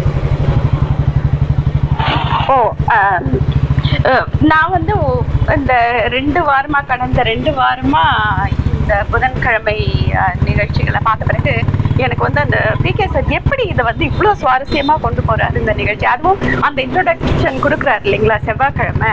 அதுலயே ஒரு கொஷின் வச்சு ஓ ஓகே என்னவோ இருக்கு அப்படின்னு சொல்லிட்டு அதுலேருந்து அந்த இதை பில்டு பண்ணி அந்த ஆர்வத்தை தூண்டி உள்ள கொண்டு போறது. அது எல்லாமே ரொம்ப அற்புதமா அமைஞ்சது. எனக்கு ஆனா ஒரே ஒரு வருத்தம் இந்த இது செஷன்ஸ் மீன் இன்டர்வியூ செஷன்ஸ் முடியுதுன்னு சொல்லி சொல்றாரு. பட் தென் வேற ரூபத்துல கண்டிப்பா நடக்கும் அப்படின்னு கேக் வள்ளியோ சொன்னீங்கன்னு நினைச்சேன். நீங்க நான் வருத்தப்படுறது நான் வருத்தப்படுறது ரொம்ப வித்தியாசமா இருக்கு. இல்ல அது ஆமா பிகே அப்ப நளினி மேடம் மட்டும்தானா? அவங்களுக்கு தரல. நான் கூட அதுக்குதான் வருத்தப்படுவீங்களோன்னு நினைச்சேன். டக்குன்னு முடிய போகுது. ஆமா நான் சொல்லணும்னு நினைச்சிருந்தேன் இவர் வந்து ரொம்ப ரிசோர்ஸ்ஃபுல்லா இருந்தாரு நம்ம சாரு அதனால ஏதாவது ஒண்ணு பண்ணுவாரு நீங்களும் ஏதாவது கேக்கோ இல்ல பீஸாவோ ஏதோ வரப்போகுது அப்படின்னு ஒரு ஆர்வம். பிகே இதெல்லாம் தப்பு பிகே அதான் அந்த எதிர் இப்படிலாம் எதிர்பார்ப்புகள் உடைக்கணுன்றதுக்காக தான் வந்து இது பண்ணேன். ஃபன் வாக் வித் பிக்கெல்லாம் பழனிக்குமார் தான் ஃபன் பண்ணணும். பழனிக்குமார் வச்சு ஃபன் பண்ணக்கூடாது இல்லையா? எனக்கு ஒரே ஒரு சந்தேகம் தான் பழனி. அநேகமா அன்னைக்கு நீங்க வந்து சாப்பிடலான்ற ஒரே காரணத்துக்காக தான் மதுரையில இருக்கிற ஒரே காரணத்துக்காக எனக்கு கேக் வந்திருக்குன்னு நினைக்கிறேன். இல்ல மேம் நாங்க அஞ்சு வருஷமா சுகர் சாப்பிடல சுகர் சாப்பிடலன்னு குரூப்ல அனுப்பியிருக்காரு. ஆனா அன்னைக்கு தான் கேக் சாப்பிட்டுருக்காரு. இல்ல அஞ்சு அஞ்சு அஞ்சு வருஷமா காபி டீல வந்து ஜீனி போடுறது கிடையாது அப்படின்றத சொன்னேன் நானு. அதே மாதிரி சுகர் வந்து எப்பயாவதுமே எப்பயாவது ஒரு தடவை அப்படின்றது இந்த மாதிரி அக்கேஷன்ல அது ஏன் ப்ரோக்ராம் நம்ம அனுப்புன கேக்கு நம்ம சாப்பிடுவோன்றதுக்காக சேர்த்து அனுப்புது. நம்ம சாப்பிடுவோன்றதுக்கு அனுப்பல. அந்த கலரு எல்லாமே அவங்க பிள்ளைகளுக்கு பசங்களுக்கு பிடிக்கும் அப்படின்றத பேக் பண்ணிடுது. இல்ல இல்ல. டேஸ்ட் எப்படி இருக்குன்னு பார்த்தாரு. சாப்பிடல அவரு. ஓகேவா பிகே? அதான் அவ்வளவுதான் வந்துச்சு எனக்கு. அவ்வளவுதான் கிடைச்சிச்சு. ஒன்னா சேர விடக்கூடாது. நம்மளே கவுத்திடுவீங்க தோழர் தோழிகள் அனைவருக்கும் இந்த நிகழ்வு வந்து எங்க அண்ணனையும் அண்ணியும் ஒரு பத்து பதினைந்து ஆண்டுகளுக்கு மனதளவுல பின்னோக்கி கொண்டு போவோங்கிற நம்பிக்கை எனக்கு இருக்கு. மிக்க நன்றி வணக்கம். நன்றி ma'am thank you Kiruthi. Adhiman ma'am ஒரு ஃபீட்பேக் கொடுத்துருங்க Nalini ma'am sir okay Adhiman sir வந்து ஃபர்ஸ்ட் இங்க வந்து வந்தப்போ வந்து நம்ம வந்து ஒரு ரெஸ்டாரண்டரா இதாச்சு. சியாட்டில் ரெண்டு ரெஸ்டாரண்ட் அதுவும் வந்து பிஸா பெல்லா அண்ட் அஞ்சப்பர்னு சொல்லிட்டு ரெண்டு எக்ஸ்ட்ரீம் உலகத்தோட அந்த எண்டு இந்த எண்டு ரெண்டு இதையும் வச்சு வெற்றிகரமா நடத்திட்டு இருக்காங்க அப்படின்றப்போவே வந்து ஒரு ஆச்சரியமா இருந்துச்சு. ஏன்னா அப்ராடில் வந்து ஹெல்த் ஃபெசிலிட்டிஸ்க்கான எவ்வளோ ரெஸ்ட்ரிக்ஷன்ஸ் இருக்கும் அப்படிங்கிறது ஓரளவு எனக்கு தெரியும். சாரோட பேச்சில் இருந்து ஒரு ஒரு நாளுமே நிறைய இன்ஃபோ வந்து கிடச்சிட்டே இருக்கு. நிறைய இன்ஃபர்மேஷன் புது புது விஷயங்கள் கற்றுக்கிட்டே இருக்கலாம். அந்த மாதிரி இருந்துச்சு. ஸோ சாரோட முகங்களில் ரெஸ்டாரண்ட் ஆண்டர்பனர் அங்கே இந்த சியாட்டல் தமிழ்ச்சங்கத்தில் ஆக்டிவான பார்ட்டிசிபெண்ட் செயலாளர் ரச எனக்கு I am not sure so பதவியில் பொறுப்பான பதவியில் இருக்காங்க. ஆமா. பிரசிடென்டா இருந்தேன். பிளஸ் வந்து ஒரு தமிழ் ஸ்கூல் ஒன்று ரன் பண்ணிட்டு இருக்கோம். தியேட்டர் தமிழ் அகாடமி தமிழ் அது பால் வந்து ஃப்ரெஷ் மில்க் வாங்கி மற்றவங்களுக்கு டிஸ்ட்ரிபியூட் பண்ணுறது இந்த மாதிரியான நிறைய கம்யூனிட்டி லெவல் ஆக்டிவிட்டீஸில் இருக்காங்க அப்படின்றது தெரியும். ஷேர் மார்க்கெட்னா அவங்களுக்கு ரொம்ப பிடிக்கும்னு தெரியும். பாட்டுனா ரொம்ப பிடிக்கும்னு தெரியும். ஸோ இங்கே வரவங்களுக்கு வந்து வீட்டில் ஹோஸ்டாக வந்து இது பண்ணிட்டு இருக்காங்க அப்படின்னு தெரியும். ஸோ எனக்கு அப்போல்லாம் வந்து சார் மேலே ஒரு பிரமிப்பும் இது எல்லாத்துக்கும் அகாமடேட் பண்ணுற அவங்க ஒய்ஃப் எப்படி இருப்பாங்கன்ற ஆர்வமும் இருந்தது. எந்த அளவுக்கு ஒரு பெண் வந்து கணவனோட எல்லா வென்ச்சர்ஸ்லேயும் கூட துணையாக இருந்தாங்க அப்படின்னா இது வந்து இதாக முடியும் சாத்தியமாக இருக்க முடியும் அப்படிங்கிறது. இப்போ நம்ம வந்து ஒரு வேலை வந்து இன்னைக்கு நாளையிலேருந்து யூஆர் ஃபயர்ட் அப்படின்னு சொல்கிறாங்க அப்படின்னா அதுக்கடுத்த வேலையை தேடுவோம். இல்லை ஒரு முட்டுச்சந்து ஒரு டைட் கார்னரில் நம்ம வந்து நிற்கிறோம் அப்படின்னா அதுக்கு அடுத்த வழி தப்பிக்கிறதுக்கு என்ன பண்ணுறது அப்படின்னு சொல்லி யோசிப்போம். ஏறக்குறைய எல்லாருமே ஒர்க் ப்ரெஷர் ஜாஸ்தி இருக்கும்போது தான் அடுத்த வேலையை தேடுவோம். யாருமே பீக்கில் இருக்கும்போது தேட மாட்டோம். ஆனால் அப்படி தேடினவர் அவர். ஸோ இடையில இவங்க தைரக்கர் வேலுமணி சார் வந்து சொன்னாங்க. நான் கேட்டேன். நான் கே நான் கேட்ட கேள்வி தான் அது. ப்ரெஷரில் இருக்கும்போது டெசிஷன் எடுக்கிறது ஈஸியாக இருக்குது ஒரு ரிஸ்க் எடுக்கிறது ஈஸியாக இருக்குது ஆனால் கம்ஃபர்ட் ஜோனில் இருக்கும்போது எப்படி ரிஸ்க் எடுக்கிறது? ஏன்னா ரிஸ்க் எடுக்காமல் நம்ம வளர முடியாது அப்படிங்கிறது எனக்கு தெரியும். ஆனால் நம்ம யாருமே கம்ஃபர்ட் ஜோனில் இருக்கும்போது ரிஸ்க் எடுக்க மாட்டோம். இருக்கிற ஒரு நிரந்தரமான அரசு பணி. அரசு பணின்றது பெரும்பாலான தமிழர்களுக்கு கனவு பணி. அதை விட்டுட்டு வேற இன்னொரு வென்ச்சர் அப்படிங்கிறதெல்லாம் வந்து போகணும் அப்படின்னா வந்து அந்த காரணம் என்ன அப்படின்னு அப்ப அவர் வேலுமணி சார் சொன்ன பதில் என்ன அப்படின்னா நீங்க எப்பவுமே வந்து ஒரு ப்ரெஷர்ல எடுக்கிற டெசிஷன் தப்பா போறதுக்கான வாய்ப்புகள் அதிகம். நீங்க பீக்ல இருக்கும்போது எடுக்கிற எந்த டெசிஷனும் தவறா போகாது அப்படின்றது. இந்த இந்த நம்பிக்கை தேவி மேடம்க்கு வந்து சார் மேல இருந்ததுனால தான் அவங்களால இந்த அளவுக்கான பயணம் இவ்வளோ அழகா அவங்க நடைப்பயணம் போற அந்த பாதை மாதிரியே பூக்களும் கனியும் உயிரினங்களும் அந்த இயற்கையை நிறைஞ்சிருக்கிற மாதிரி அவ்வளோ அழகாக இருக்குதுன்றதை நான் நம்புகிறேன் so hats off to you both உங்கள் வாழ்க்கை பயணன்றது வந்து ரெண்டு விதமாக எனக்கு ஒரு பாடம் கொடுக்குது. ஒன்று தொழில் ரீதியான அஹ், வளர்ச்சிக்காகவும் இன்னொன்று உணர்வு ரீதியான குடும்ப ரீதியான வளர்ச்சிக்கானதும். இது எல்லாருக்குமே கிடச்சிருக்குன்னு நான் நம்புகிறேன் sir thank you so much thank you so much Devi madam thank you thank thank you thank you very much நீங்கள் சொன்னது வந்து எல்லாத்துக்கும் முத்தாய்ப்பாக சொன்னது ரொம்ப இது ரொம்ப மகிழ்ச்சியாக இருக்குது ரொம்ப இந்த திரும்ப திரும்ப சொல்கிறேன் இந்த கிளப் ஹவுஸில் ஜாயின் பண்ணதே பெரிய விஷயம். அதில் இப்படி ஒரு டீமில் நாங்களும் பார்ட்டிசிபேட் பண்ணி இவ்வளோ குறுகிய காலத்தில் இவ்வளோ ஒரு நல்ல நட்புகள் கிடைச்சது. ரொம்ப மகிழ்ச்சியாக இருக்குது வாழ்க வளமுடன் எல்லாருக்கும். இது இதை தான் நாங்கள் சேர்த்து சொல்லுவோம். நன்றி நன்றி. ரொம்ப மகிழ்ச்சி. இல்ல அப்புறம் ஒண்ணே ஒன்று நளினி மேடம் நீங்க கேமராவோட லெஃப்ட் ஹேண்ட் சைடில் கெஸ்ட் தான் பாத்தீங்க இந்த பக்கம் ஒரு பையன் கோட்டு போட்டு அழகா அன்பா பேசிட்டு இருந்தாங்க அதை பத்தி பேசலையே. சார், மன்னிக்கவும் பழனிக்குமார் நீங்கள் வேல்ராஜன் வந்துருச்சு சாரி. இல்ல முதல் பெஞ்சுக்கு கடைசி பெஞ்சு அப்படித்தான் இருக்கும். இல்ல இல்ல நீங்க நீங்க பீக்க மறந்தது வந்து நாங்க முடியாத குற்றம். வன்மையா கண்டிக்கிறோம் வன்மையாக கண்டனங்கள். இது இதுதான் இதுதான் ஆண்கள் மீட்புப்படையின் வெற்றி. ஆமா. ஆண்- ஆண்கள் மீட்புப்படையின் வெற்றி. ஆமா. சரி சரி சரி. எல்லாரும் கொஞ்சம் அமைதியா இருங்க. அஹ், பழனிக்குமார் நீங்க ரொம்ப அருமையா வந்து இந்த செஷன் பண்ணீங்க. எங்களுக்கு ரொம்ப பிடிச்சிருந்துச்சு அப்படிங்கறது. இடையிடையே மாலை தென்மானே. எல்லாத்தையும் போட்டுக்க வேண்டியதான் ஆனா ரியலி ஒண்டர்ஃபுல் செஷன் எனக்கு என்னோட இதுல வந்து எனக்கு வ- எவ்வளவு நிகழ்ச்சியா இருந்ததோ அதே மாதிரி தான் வந்து சாரோட இதை பார்க்கும்போது கேட்கும்போது ஒரு புன்னகையோட தான் நான் அந்த முழு செஷனுமே கேட்டுட்டு இருந்தேன். ஆஹ் நிஜமா. ஹண்ட்ரட் பர்சன்ட் ஒரு ஸ்மைலோட கேட்டுட்டு இருந்தேன் ரொம்ப நெகிழ்வா இருந்தது. நான் எதிர்பார்த்தது அவரோட தொழில் ரீதியான முகத்தை வெளியே கொண்டு வரீங்கன்னு நினைச்சது. டோட்டலி உடச்சி வேற முகம் அதிமான் சாரோட அடுத் தேவி மேடமோட இன்னொரு முகமும் அந்த ஒரு அழகான படமா வந்து நம்ம கண்ணு முன்னாடி வந்துச்சு. அதிகமாக சார் சொல்லியே ஆகணும். உங்க லைஃப படமா எடுத்தோம் அப்படின்னா டேய் இப்படிலாம் நடக்குமா? இதெல்லாம் படம்னு எடுத்து வச்சிருக்காங்க லாஜிக்கே இல்லைன்னு சொல்லிடுவாங்க சார் அந்த அளவுக்கு சூப்பரா இருக்கு.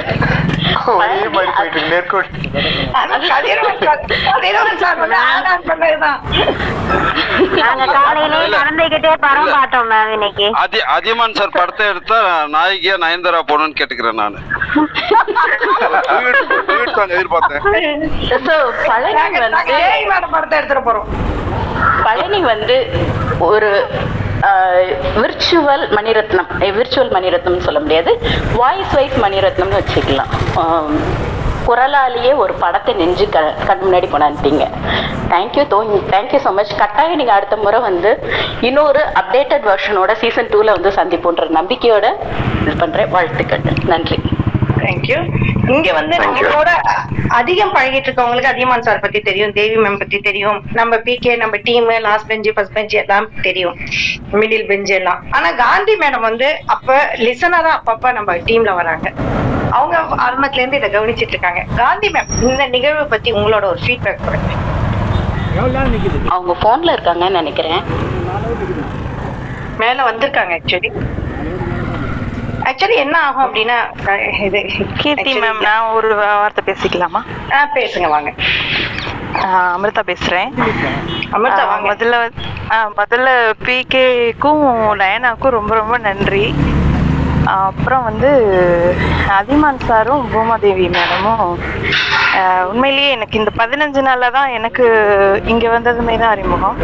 ஆனால் அவங்களுடைய அதாவது தேவி மேம் வந்து இந்த அளவுக்கு இருக்கிறவங்க த- தனிப்பட்ட முறையில் ஒரு பர்சனுக்கு இப்போ எனக்கு சொல்கிறேன் நான். எனக்கு கால் பண்ணி என்னை வ- என் கூட பேசி ஒரு ஆஃப் அன் ஹவருக்கு மேலே அவங்களுடைய டைமை ஸ்பெண்ட் பண்ணி எனக்கு என்கிட்ட பேசினாங்க. அதில் எனக்கு ரொம்ப ரொம்ப ரொம்ப ச- சந்தோஷமாக இருந்தது. அதே ஒரு ஒரு ஒரு ஃப்ரெண்ட்லியாக பேசுகிற மாதிரி பேசி ரொம்ப ஒரு ஒன் ஹவருக்கு மேலே பேசியிருப்போம்னு நினைக்கிறேன் பேசினாங்க. அந்த டே ஃபுல்லாக எனக்கு அவ்வளோ ஒரு சந்தோஷமாக இருந்தது. இந்த அளவுக்கு இருக்கிறவங்க நான் எங்கிட்டலாம் பேசணுன்ற அவசியமே இல்லை. இருந்தாலும் அவங்களுடைய குணம் இதுலயே தெரியுதுன்னு வச்சுக்கோங்களேன். எல்லாமே வந்து ஷேர் பண்ணிட்டு நல்லா பேசி ஒரு மோட்டிவேஷன் கொடுத்து அருமையாக பேசினாங்க. ரொம்ப நன்றி தேவி மேம் அதே மாதிரி தான் அதிமன் சாரும் அப்படிதான். அது ரெண்டு பேருமே வந்து ரொம்ப ரொம்ப ரொம்ப பிளஸ்டு கப்புள்னு நான் நினைக்கிறேன். தேங்க்யூ அமர்தா நீங்க அந்த பிளாங்க்ல அடிச்சு பிடிச்சி எழுந்து நடுவுல பாடின பாட்டு தான் இன்னைக்கு அவங்க பாடினாங்க அப்படிங்கிறது அன்னைக்கு தேவி மேமும் ஜாயின் பண்ணாங்க. அது இறங்குனீங்களா? ஒரு சின்ன. மேமும் ஜாயின் பண்ணாங்க. அப்போவே அப்போ சொல்லல ஆனா இன்னைக்குதான் சொன்னாங்க. சாருக்கு பிடிச்ச பாட்டு அப்படிங்கிறது. பாட பாட எனக்கு அமிர்தா பிளாங்க்ல இருந்து ஏஞ்சி வந்ததுதான் ஞாபகம் வந்தது. மிக்க மிக்க நக மகிழ்ச்சி அமிர்தா. நான் அன்னைக்கு உங்ககிட்ட பேசினது எனக்குமே ரொம்ப ரொம்ப நிறைவா இருந்தது. ரொம்ப நாள் பழகுன மாதிரி ஒரு ஃபீலிங் கொடுத்தது. ரொம்ப மகிழ்ச்சி அமிர்தா. நன்றி நன்றி தேங்க்யூ தேங்க்யூ சார் நன்றி. கீழே வந்து கீழே வந்து வார்த்தைகள் அதியமான் சார் ஏதோ சொல்லணும்னு நினைக்கிறாங்க அதியமான் இல்ல சார் ஒரு ஒரு கீழே கீழே கீழே வந்து என்னுடைய அக்கா பிரபா அக்கா இருக்காங்க. அவங்களுக்கும் வந்து கேட்டிருக்காங்க. ரொம்ப நன்றி. அவர் தங்கச்சி குருலட்சுமி இருக்காங்க. அவங்களுக்கும் ரொம்ப ரொம்ப நன்றி. அப்புறமே என்னுடைய. மாப்பிள்ளை என்னுடைய மாப்பிள்ளை ரவின்னு இருக்கா அப்படி இவங்க எல்லாம் கீழே இருக்காங்க. மூணு பேரும் கீழே இருக்காங்க. அவங்க மூணு பேருக்கும் வந்து பண்ணுனேன் கேட்டது அவங்க வரல. அப்படியா? ரெண்டு மூணு தடவை இன்வைட் பண்ணிட்டேன் பிரபா அப்படிங்கிறவங்கள.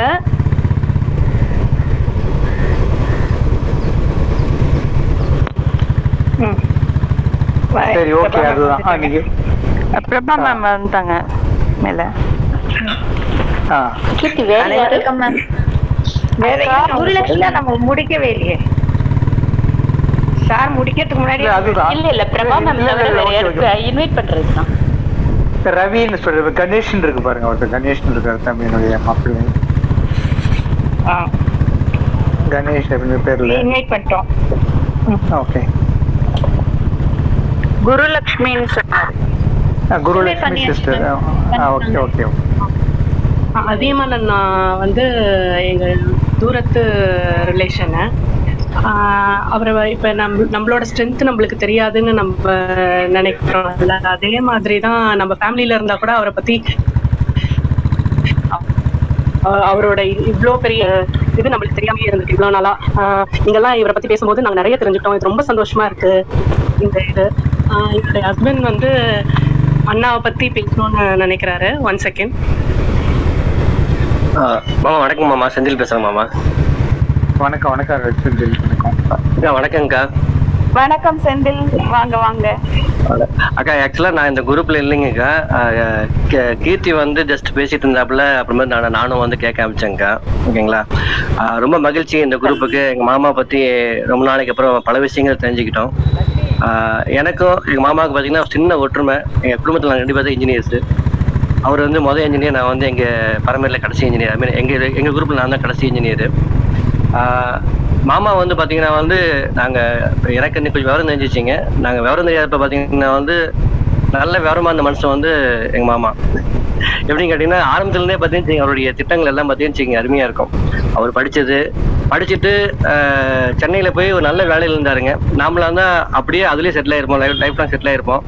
பட் நான் பிஇ முடிச்சுட்டு சென்னை போனேங்க. அவர் வந்து எனக்கு வந்து ஒரு தொழில் அமைச்சு கொடுத்ததுக்கு உதவியெல்லாம் செஞ்சாருங்க. அப்போ எனக்கு வந்து அந்த ஃபீல்டை பற்றி பெருசாக தெரியாதுங்க. அப்பதான் ஆரம்ப கட்டத்தில் இருந்தேன். அன்னைக்கே வந்து அவர் ரொம்ப உயர்ந்த பொசிஷன் இருந்தாருங்க வந்து ஓகேங்களா பட் இருந்தாலும் வந்து ஏன் இவர் வந்து அமெரிக்கா போறாரு. நாமளா வந்து என்ன பண்ணுவோம்னா வந்து ஓகே கவர்மெண்ட்ல நல்ல பொசிஷன் இருக்கும் நல்ல ஒரு அருமையான வாழ்க்கை வாழ்ந்துட்டு இருக்கோம் அப்படிங்கும்போது பாத்தீங்கன்னா வந்து அவர் போனாருங்க. அவர் போனதுனால தான் இன்னைக்கு வந்து பாத்தீங்கன்னா அதிகமான வந்து நிறைய பேர் தெரிஞ்சிருக்காருங்க. அது நம்ம போக போக தான் புரிஞ்சுக்கிட்டோம். அது ஒண்ணுங்க. ரெண்டாவது பாத்தீங்கன்னா வந்து அவருடைய நல்ல விஷயம் பாத்தீங்கன்னா வந்து நான் சொல்றதுக்கு அந்த தகுதி இல்லைங்க. இருந்தாலும் என்னுடைய கணிப்பு பாத்தீங்கன்னா வந்து நல்ல அப்டேட் எல்லா இதுலையுமே அப்டேட் இது வரைக்கும் பார்த்தீங்கன்னு வச்சுக்கோங்க, இந்த கான்டாக்ட்ஸ் பார்த்தீங்கன்னு வச்சுக்கோங்க, இது வரைக்கும் கரெக்டாக வச்சிருப்பாரு இல்லைங்களா வந்து? நாம் இங்கே நான் லோக்கல் தான் இருக்கேங்க. இருந்தாலும் எனக்கு இருக்க அந்த தொழில் பிஸியில் பார்த்தீங்கன்னு வச்சுக்கோங்க எல்லா பொறுப்புமே வந்து ஒய்ஃப் ஒப்படைச்சிட்டேன் இவன் இந்த குரூப் கூட பார்த்தீங்கன்னா அவங்க பார்த்துட்டு இருக்காங்க வந்து. அந்த அளவுக்கு நம்ம வந்து பிஸியாக காமிச்சிக்கிறோம். அவர் எவ்வளோ உயரம் போனாலும் சரி அவர் கான்டாக்ட்ஸ் எங்களுடைய எல்லா விஷயத்துலையும் சரி நல்லது கெட்டது பார்த்தீங்கன்னு வச்சுக்கோங்க எங்கே இருந்தாலும் ஃபோன் பண்ணி பேசுவார். அந்த டைம் ஒதுக்குவார். நாம் கூட பார்த்தீங்கன்னு வச்சுக்கோங்க அதை பேசுமா தெரியாது. அவர் அந்த தொடர்பில் இருப்பார். ஏதோ ஏதோ நல்ல விஷயம் பண்ணாலும் சரி இல்லை ஏதாவது ப- பிரச்சனைனாலும் சரி கரெக்டாக டைமுக்கு ஃபோன் பண்ணி நம்ம மட்டும் இல்லை இப்போ நெருங்கிய உறவு மட்டும் இல்லை. அவருக்கு தெரிஞ்ச ஆள் எல்லா நண்பர்களும் சரி உறவுகளும் சரி அவர் வந்து தொடர்பு இருப்பாருங்க. அது ஒன்று ரெண்டாவது பார்த்தீங்கன்னா வந்து அவருடைய அந்த டெக்னிக்கல் அப்டேட் இன்னைக்கு என்ன உலகத்துக்கு தேவைப்படுது அது அப்படியே பர்ஃபெக்டாக இருப்பார். ஃபேஸ்புக்கு லிங்க்டின் எங்கே பார்த்தாலும் சரி வந்து பயங்கர அப்டேட்டாக இருப்பாருங்க.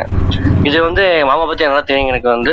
அக்காவை பற்றி பார்த்தீங்கன்னா வந்து அக்காவை பற்றி எனக்கு வந்து தொண்ணூற்றி எட்டு வரைக்கும் தெரியுங்க. நல்ல அருமையான க மேட்ச் கப்புள் ஓகேங்களா மாமாவுடைய வெற்றிக்கு பார்த்தீங்கன்னு வச்சுக்கோங்க. மாமா முகம் தான் வெற்றி. விட அதுக்கு பின்னாடி இருக்கிறது வந்து அக்கா தான் நினைக்கிறேன் வந்து. அக்கா பேசுறது அந்த என்னன்னா அக்காவுடைய அந்த அந்த பொறுப்புணர்ச்சி அந்த ஆளுமை இதெல்லாம் பார்த்தீங்கன்னு வச்சுக்க ரொம்ப வேப்பாக இருக்குதுங்க. என்னுடைய அந்த ஒரு நான் டுவெண்ட்டி ஃபைவ் இயர்ஸாக பார்த்தீங்கன்னா மாமா வந்து அமெரிக்காவில் இருக்கிற பார்த்தீங்கன்னு வச்சுக்கோங்க, எங்களுக்கு அந்தளவுக்கு வந்து அந்த டே டு ஆக்டிவிட்டிஸ் தெரியாதுங்க. உங்களுடைய இந்த நிகழ்ச்சி மூலயமா பார்த்தீங்கன்னு வச்சுக்கோங்க நம்ம வந்து எவ்வளோ வந்து அவருடைய இது இதை வந்து நம்ம வந்து நிறைய மிஸ் பண்ணியிருக்கோம். நம்ம வந்து ஒரு நிறைய ஃபாலோ பண்ணிக்கலாம் அப்படிங்கிறத நாங்கள் வந்து தெரிஞ்சுக்கிட்டோங்க நன்றிங்க. நன்றி மாமா. நன்றி அக்கா. நன்றி நன்றி Senthil Senthil thank you so much ரொம்ப பேசுறீங்க. இல்ல நிறைய பேசலாம் மாமா. என்னன்னா வந்து ஓகே கடைசியா டைம் ஆயிடுச்சுங்க. அது நான் அதனால தெரிஞ்சது மட்டும் ஜஸ்ட் நான் வந்து ஒரு சின்ன கருத்து மட்டும் தெரிஞ்சுக்கிட்டேன் வந்து வச்சுங்களா நன்றி நன்றி மாமா. நன்றி.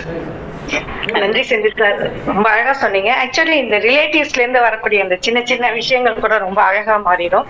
ஸோ இந்த நிகழ்வுக்கு வந்து அந்த சின்ன சின்ன கிரீடத்துல கற்கள் சேர்த்த மாதிரி உங்களோட விஷயங்கள் சேர்ந்துருச்சு. Thank you Prabha ma'am please பிரபாக்கா unmute பண்ணிட்டு பேசுங்கக்கா. ஆக்சுவலி என்னன்னா நம்ம செவன் தேர்ட்டிக்கு ரொம்ப ஷார்ப்பா க்ளோஸ் பண்ணோம் இன்னைக்கு கொஞ்சம் லேட் இது அதிகம் எடுத்துக்கிறோம் ஸோ மன்னிக்கணும். ப்ளீஸ் ஆமா. ஹலோ தேவி மான். இந்த என்ன பேசுறதுனே தெரியல. இல்ல இன்னைக்கு இந்த நிகழ்வு கா- என்னோட ஆரம்பத்துல இருந்து நானும் கேட்டுட்டு இருக்கேன் கடந்த பத்து நாட்களாக கேட்டுகிட்ருக்கேன் என்னோட தம்பியாக இருக்கிற அதியமான் தான் ஒரு நாள் போன வாரம் பத்து நாளைக்கு முன்னாடி அவங்க வீட்டுக்கு போயிருந்தபோது அக்கா இந்த குரூப்பில் நீங்கள் வாங்க அப்படின்னு என்னை இணைச்சாரு. இதில் வந்து இன்னைக்கு பேசிய அனைத்து விஷயங்களும் அப்படியே தெல்ல தெளிவாக நாங்கள் இங்கே அப்படியே அவர் என்ன ரொம்ப காலமாக அவங்க ஃபேமிலி ஃப்ரெண்டு தெரியும். மானும் சரி தேவியும் சரி நல்ல அன்பான ஒரு தம்பி தம்பி மனைவியாக எனக்கு இங்கே இருக்காங்க. நான் சியாட்டலில் தான் இருக்கேன். பழனிக்குமார்ன்றவர் வந்து ரொம்ப ரொம்ப ரொம்ப ரொம்ப பிகே ரொம்ப அருமையா ஒவ்வொருத்தருடைய திறமைகளையும் ஒரு அவர்களோட அஹ், புகழவும் அருமையா வெளிப்படுத்துறாரு. சக்திகளையும் மற்றவங்களுக்கு புரியற மாதிரி சொன்னாரு. மான் வந்து எப்படி அந்த போட்டோ அவரோட பேஷன் இருந்ததை வந்து எப்படி எடுத்து அவரோட இன்டர்வியூல ப்ரெசன்ட் பண்ணி பண்ணினாரு அப்படிங்கிறத ரொம்ப அழகாக தெளிவாக ரொம்ப ரொம்ப அருமையாக கொண்டு வந்தார். தேவியும் அந்த மாதிரி தான் ரொம்ப அன்பான பெண். எனக்கு மனசு எப்போ கஷ்டமாக இருந்தாலும் தேவிகிட்ட பேசினேன்னா ஒரு அழகான ஆறுதலாக சொல்லி ஒரு மனசுக்கு நிம்மதியை கொடுப்பாங்க. இந்த நான் நான் வந்து இ- இந்த இதில் வந்து கலந்துட்டதற்கு ரொம்ப ரொம்ப சந்தோஷப்படுறேன். இந்த குரூப்பில் இருக்கிறதுக்கு டாக்டர்கிட்ட எல்லாம் நான் நிறையா பேசணும்னு நினைக்கிறேன். மறுபடியும் நான் பேசுகிறேனுங்க டயானாவுக்கு வந்து என்னோட அன்பும் ஆசிகளும் அருமையான குரல் வளம் அழகான இடத்துக்கு தகுந்த மாதிரி நல்ல பாடல்களை செலக்ட் பண்ணி போடுற அந்த குழந்தை மேன்மேலும் வளருவாங்க. நன்றிம்மா நன்றி. நன்றிங்கம்மா. நன்றிம்மா. நன்றி கீர்த்தி அவர்களே. தேங்க்யூ நன்றி தேங்க்யூ அக்கா முதல்ல முதல் முதல் முதல்ல வந்து நீங்க பேசுனது ரொம்ப மகிழ்ச்சியா இருக்குங்க அங்க. ரொம்ப சந்தோஷம். சோ நம்ம கிளப்ல தான் ஃபர்ஸ்ட் டைம் பேசுறீங்களா? ஆமா ஆமா. சூப்பர் நம்மளதான் முதல் club. இங்க இந்த கிளப்புக்குள்ள வந்த ஒரு ராசி என்ன அப்படின்னா இங்க இங்க ஃபர்ஸ்ட் பேசிட்டோம் அப்படின்னா எங்கேயுமே பேசாம இருக்க மாட்டோம். வாழ்க்கை- ரவி. அக்காவுடைய ரெண்டு மகன்களும் இங்க அங்க இந்தியால மு- படிச்சுட்டு இங்க வந்து மேற்படிப்பு படிச்சுட்டு இங்க ரெண்டு பேருமே அமெரிக்கால வேலை செய்யறாங்க அக்கா வந்து கூட இருக்கிறாங்க பசங்களுக்கு துணையா అందరూ ఐదు వందలు ఇచ్చారు వీలు రండి అండి thank you thank you madam అందరూ ఐదు వందలు ఇచ్చేస్తారంటే ఒక్కడ వీలు రండి Yes, ஆ, ரவி ஒரு Ganesha. நிமிஷம் பேசுறோமா ஆ, Ganesh Ravi Yeah, yeah, please. அஹ் வணக்கம் அனைவருக்கும் காலை வணக்கம் తర్వాత ఇస్తానని చెప్పేసి கேக்குதுங்களா ஆ, கேக்குது கேக்குது ரவி. ஆ, வணக்கம். பேசுங்க பேசுங்க கணேஷ் இங்க பேசுங்க. இங்க இல்ல இங்க என்னன்னு அதை சொல்லிடுறேன். இங்க எப்படின்னா இந்த கிளப் ஹவுஸ்ல நம்ம பேசுறப்ப எல்லாரும் அமைதியா இருப்பாங்க. இந்த வாக்கி டாக்கி மாதிரி தான் ஓவர் ஓவர் அப்படின்னா தான் நாங்க பதில் பேசுவோம். அதனால பதில் வரல அப்படிங்கறதுனால இது பண்ண வேண்டாம். நீங்க தொடர்ந்து பேசுங்க. மாமா பத்தி சொல்லணும்னா நான் மாமா அவர் வளர்ந்துட்டு இருக்கிற காலத்துல நான் ரொம்ப சின்ன பையனாவே இருந்திருக்கேன். அதனால எனக்கு அவரை பத்தி தெரியாது. ஆனால் பாசம் அதாவது எனக்கு மா- மூணு மாமாக்க அதியமான் மாமா கதிரவன் மாமா கால்வேல் மாமா. நான் சின்ன வயசில் அவங்கள அவங்க கூட போயிருக்கேன் இது பண்ணியிருக்கேன். ஆனால் மாமா கிட்ட போய் நெருங்கி போகும்போது மாமா ஒரு வார்த்தையில இப்போ சொல்லி பாசம் எனக்கு தெரிஞ்சு மாமா எனக்கு கோவப்பட்டு நான் பார்த்ததில்ல எனக்கு. என்னோட ஏஜுக்கு அவர் வந்து கோவப்பட்டதில்ல. அதனால் பாசமாக தான் இருப்பார். அதுக்கப்புறம் பூமா தேவிக்கா வந்தாங்க. அவங்க எப்போ பேசினாலுமே சிரிச்சுட்டு அஹ் கோவமாவே என்கிட்ட பேசுறதே கிடையாது. நான் அவங்ககிட்ட என்னோட சின்ன வயசில் அஹ் பார்த்தது எனக்கு அவங்க அமெரிக்கா போகிறதுக்கு முன்னாடி நான் அவங்கள அப்படியே தான் பார்த்துருக்கேன். இப்பயும் அவங்க பேசும்போது கூட சிரிச்சு முகமாக தான் கண்ணில் தெரியும் எப்பயுமே. அதனால் வந்து இருக்குது அஹ் பொறுத்த பொறுத்தவரையும் எல்லாரும் சொல்லு இதுவரையும் பார்த்த வரைக்கும் பார்த்தீங்கன்னா எல்லாரும் மாமா உயர்வுக்கு வந்து அவர் முன்னோட்டமாகவே எல்லாம் சொல்லிட்டு இருக்காங்க. நாங்கள் அதை பின்தொடர்ந்து நாங்களும் போயிட்டு இருக்கோம் எங்கள் வாழ்க்கையும் அவர் மாதிரி முன்னேறும் முன்னேறிட்டு இருக்கு. மாமா பற்றி என்ன நான் ஏன்னா சின்ன இதாக இருக்கிறதுனால எனக்கு அவ்வளோதான் தெரியும். ஆனால் இதை பார்க்கும்போது மாமா வந்து எவ்வளோ கஷ்டப்பட்டு எப்படிலாம் வாழ்க்கையில் வந்திருக்காரு அப்படிங்கிறத நான் தெரிஞ்சுக்கிட்டேன். என்னை வந்து இங்கே இன்வைட் பண்ணது வந்து எங்கள் அண்ணி தான். குருலட்சுமி தான். வாங்க பேசிகிட்டு இருக்காங்க பாருங்க அப்படின்ட்டு. அதனால எல்லாத்துக்கும் மாமா வந்து எங்க குடும்பத்துல எங்க மாமா பத்தி இப்படி எல்லாம் பேசும்போது ரொம்ப சந்தோஷமா இருக்கு. நான் முடிச்சுக்கிட்டேன் ஆனா எங்க மாமா வந்து அடிப்பான்னு கூட எங்களுக்கு தெரியாது. கதி மாமா சொன்னாரு. மான் மாமா வந்து அடிப்பார்னு அந்த அந்த மூஞ்சில எனக்கு பார்த்ததே இல்லை. நல்ல சந்தோஷம் நான் தப்பிச்சிட்டோம். இல்ல இல்ல இல்ல இல்ல இல்ல இல்ல. இது ஒண்ணு சொல்லிக்கிறேன் தெளிவுபடுத்திடுறேன். இது என்னன்னா அடிக்கிறதுனாக்கா அப்ப வந்து படிக்கணும் அப்படிங்கறது வந்து ஒரு குறிக்கோளா வச்சு படிக்கணும். அப்படிங்கிறது ஒண்ணு. இந்த நேரத்துல படிக்கணும் விளையாட விளையாடுற நேரத்துல விளையாடணும் படிக்கிற நேரத்துல படிக்கணும் அப்படிங்கறது மட்டும் கொஞ்சம் இதா இருப்பேன் நானு. நானும் படிச்சிட்டு இருப்பேன். ஆனா இந்த பசங்களும் படிக்கணும் அப்படிங்கறத மட்டும் கொஞ்சம் குறியா வச்சுட்டு இருப்பேன். அதுதான். மத்தபடி வெளியே சுத்திட்டு இருப்பாங்க. அவ்வளவுதானே தவிர. ஆனா நான் சொன்ன தெரியும்.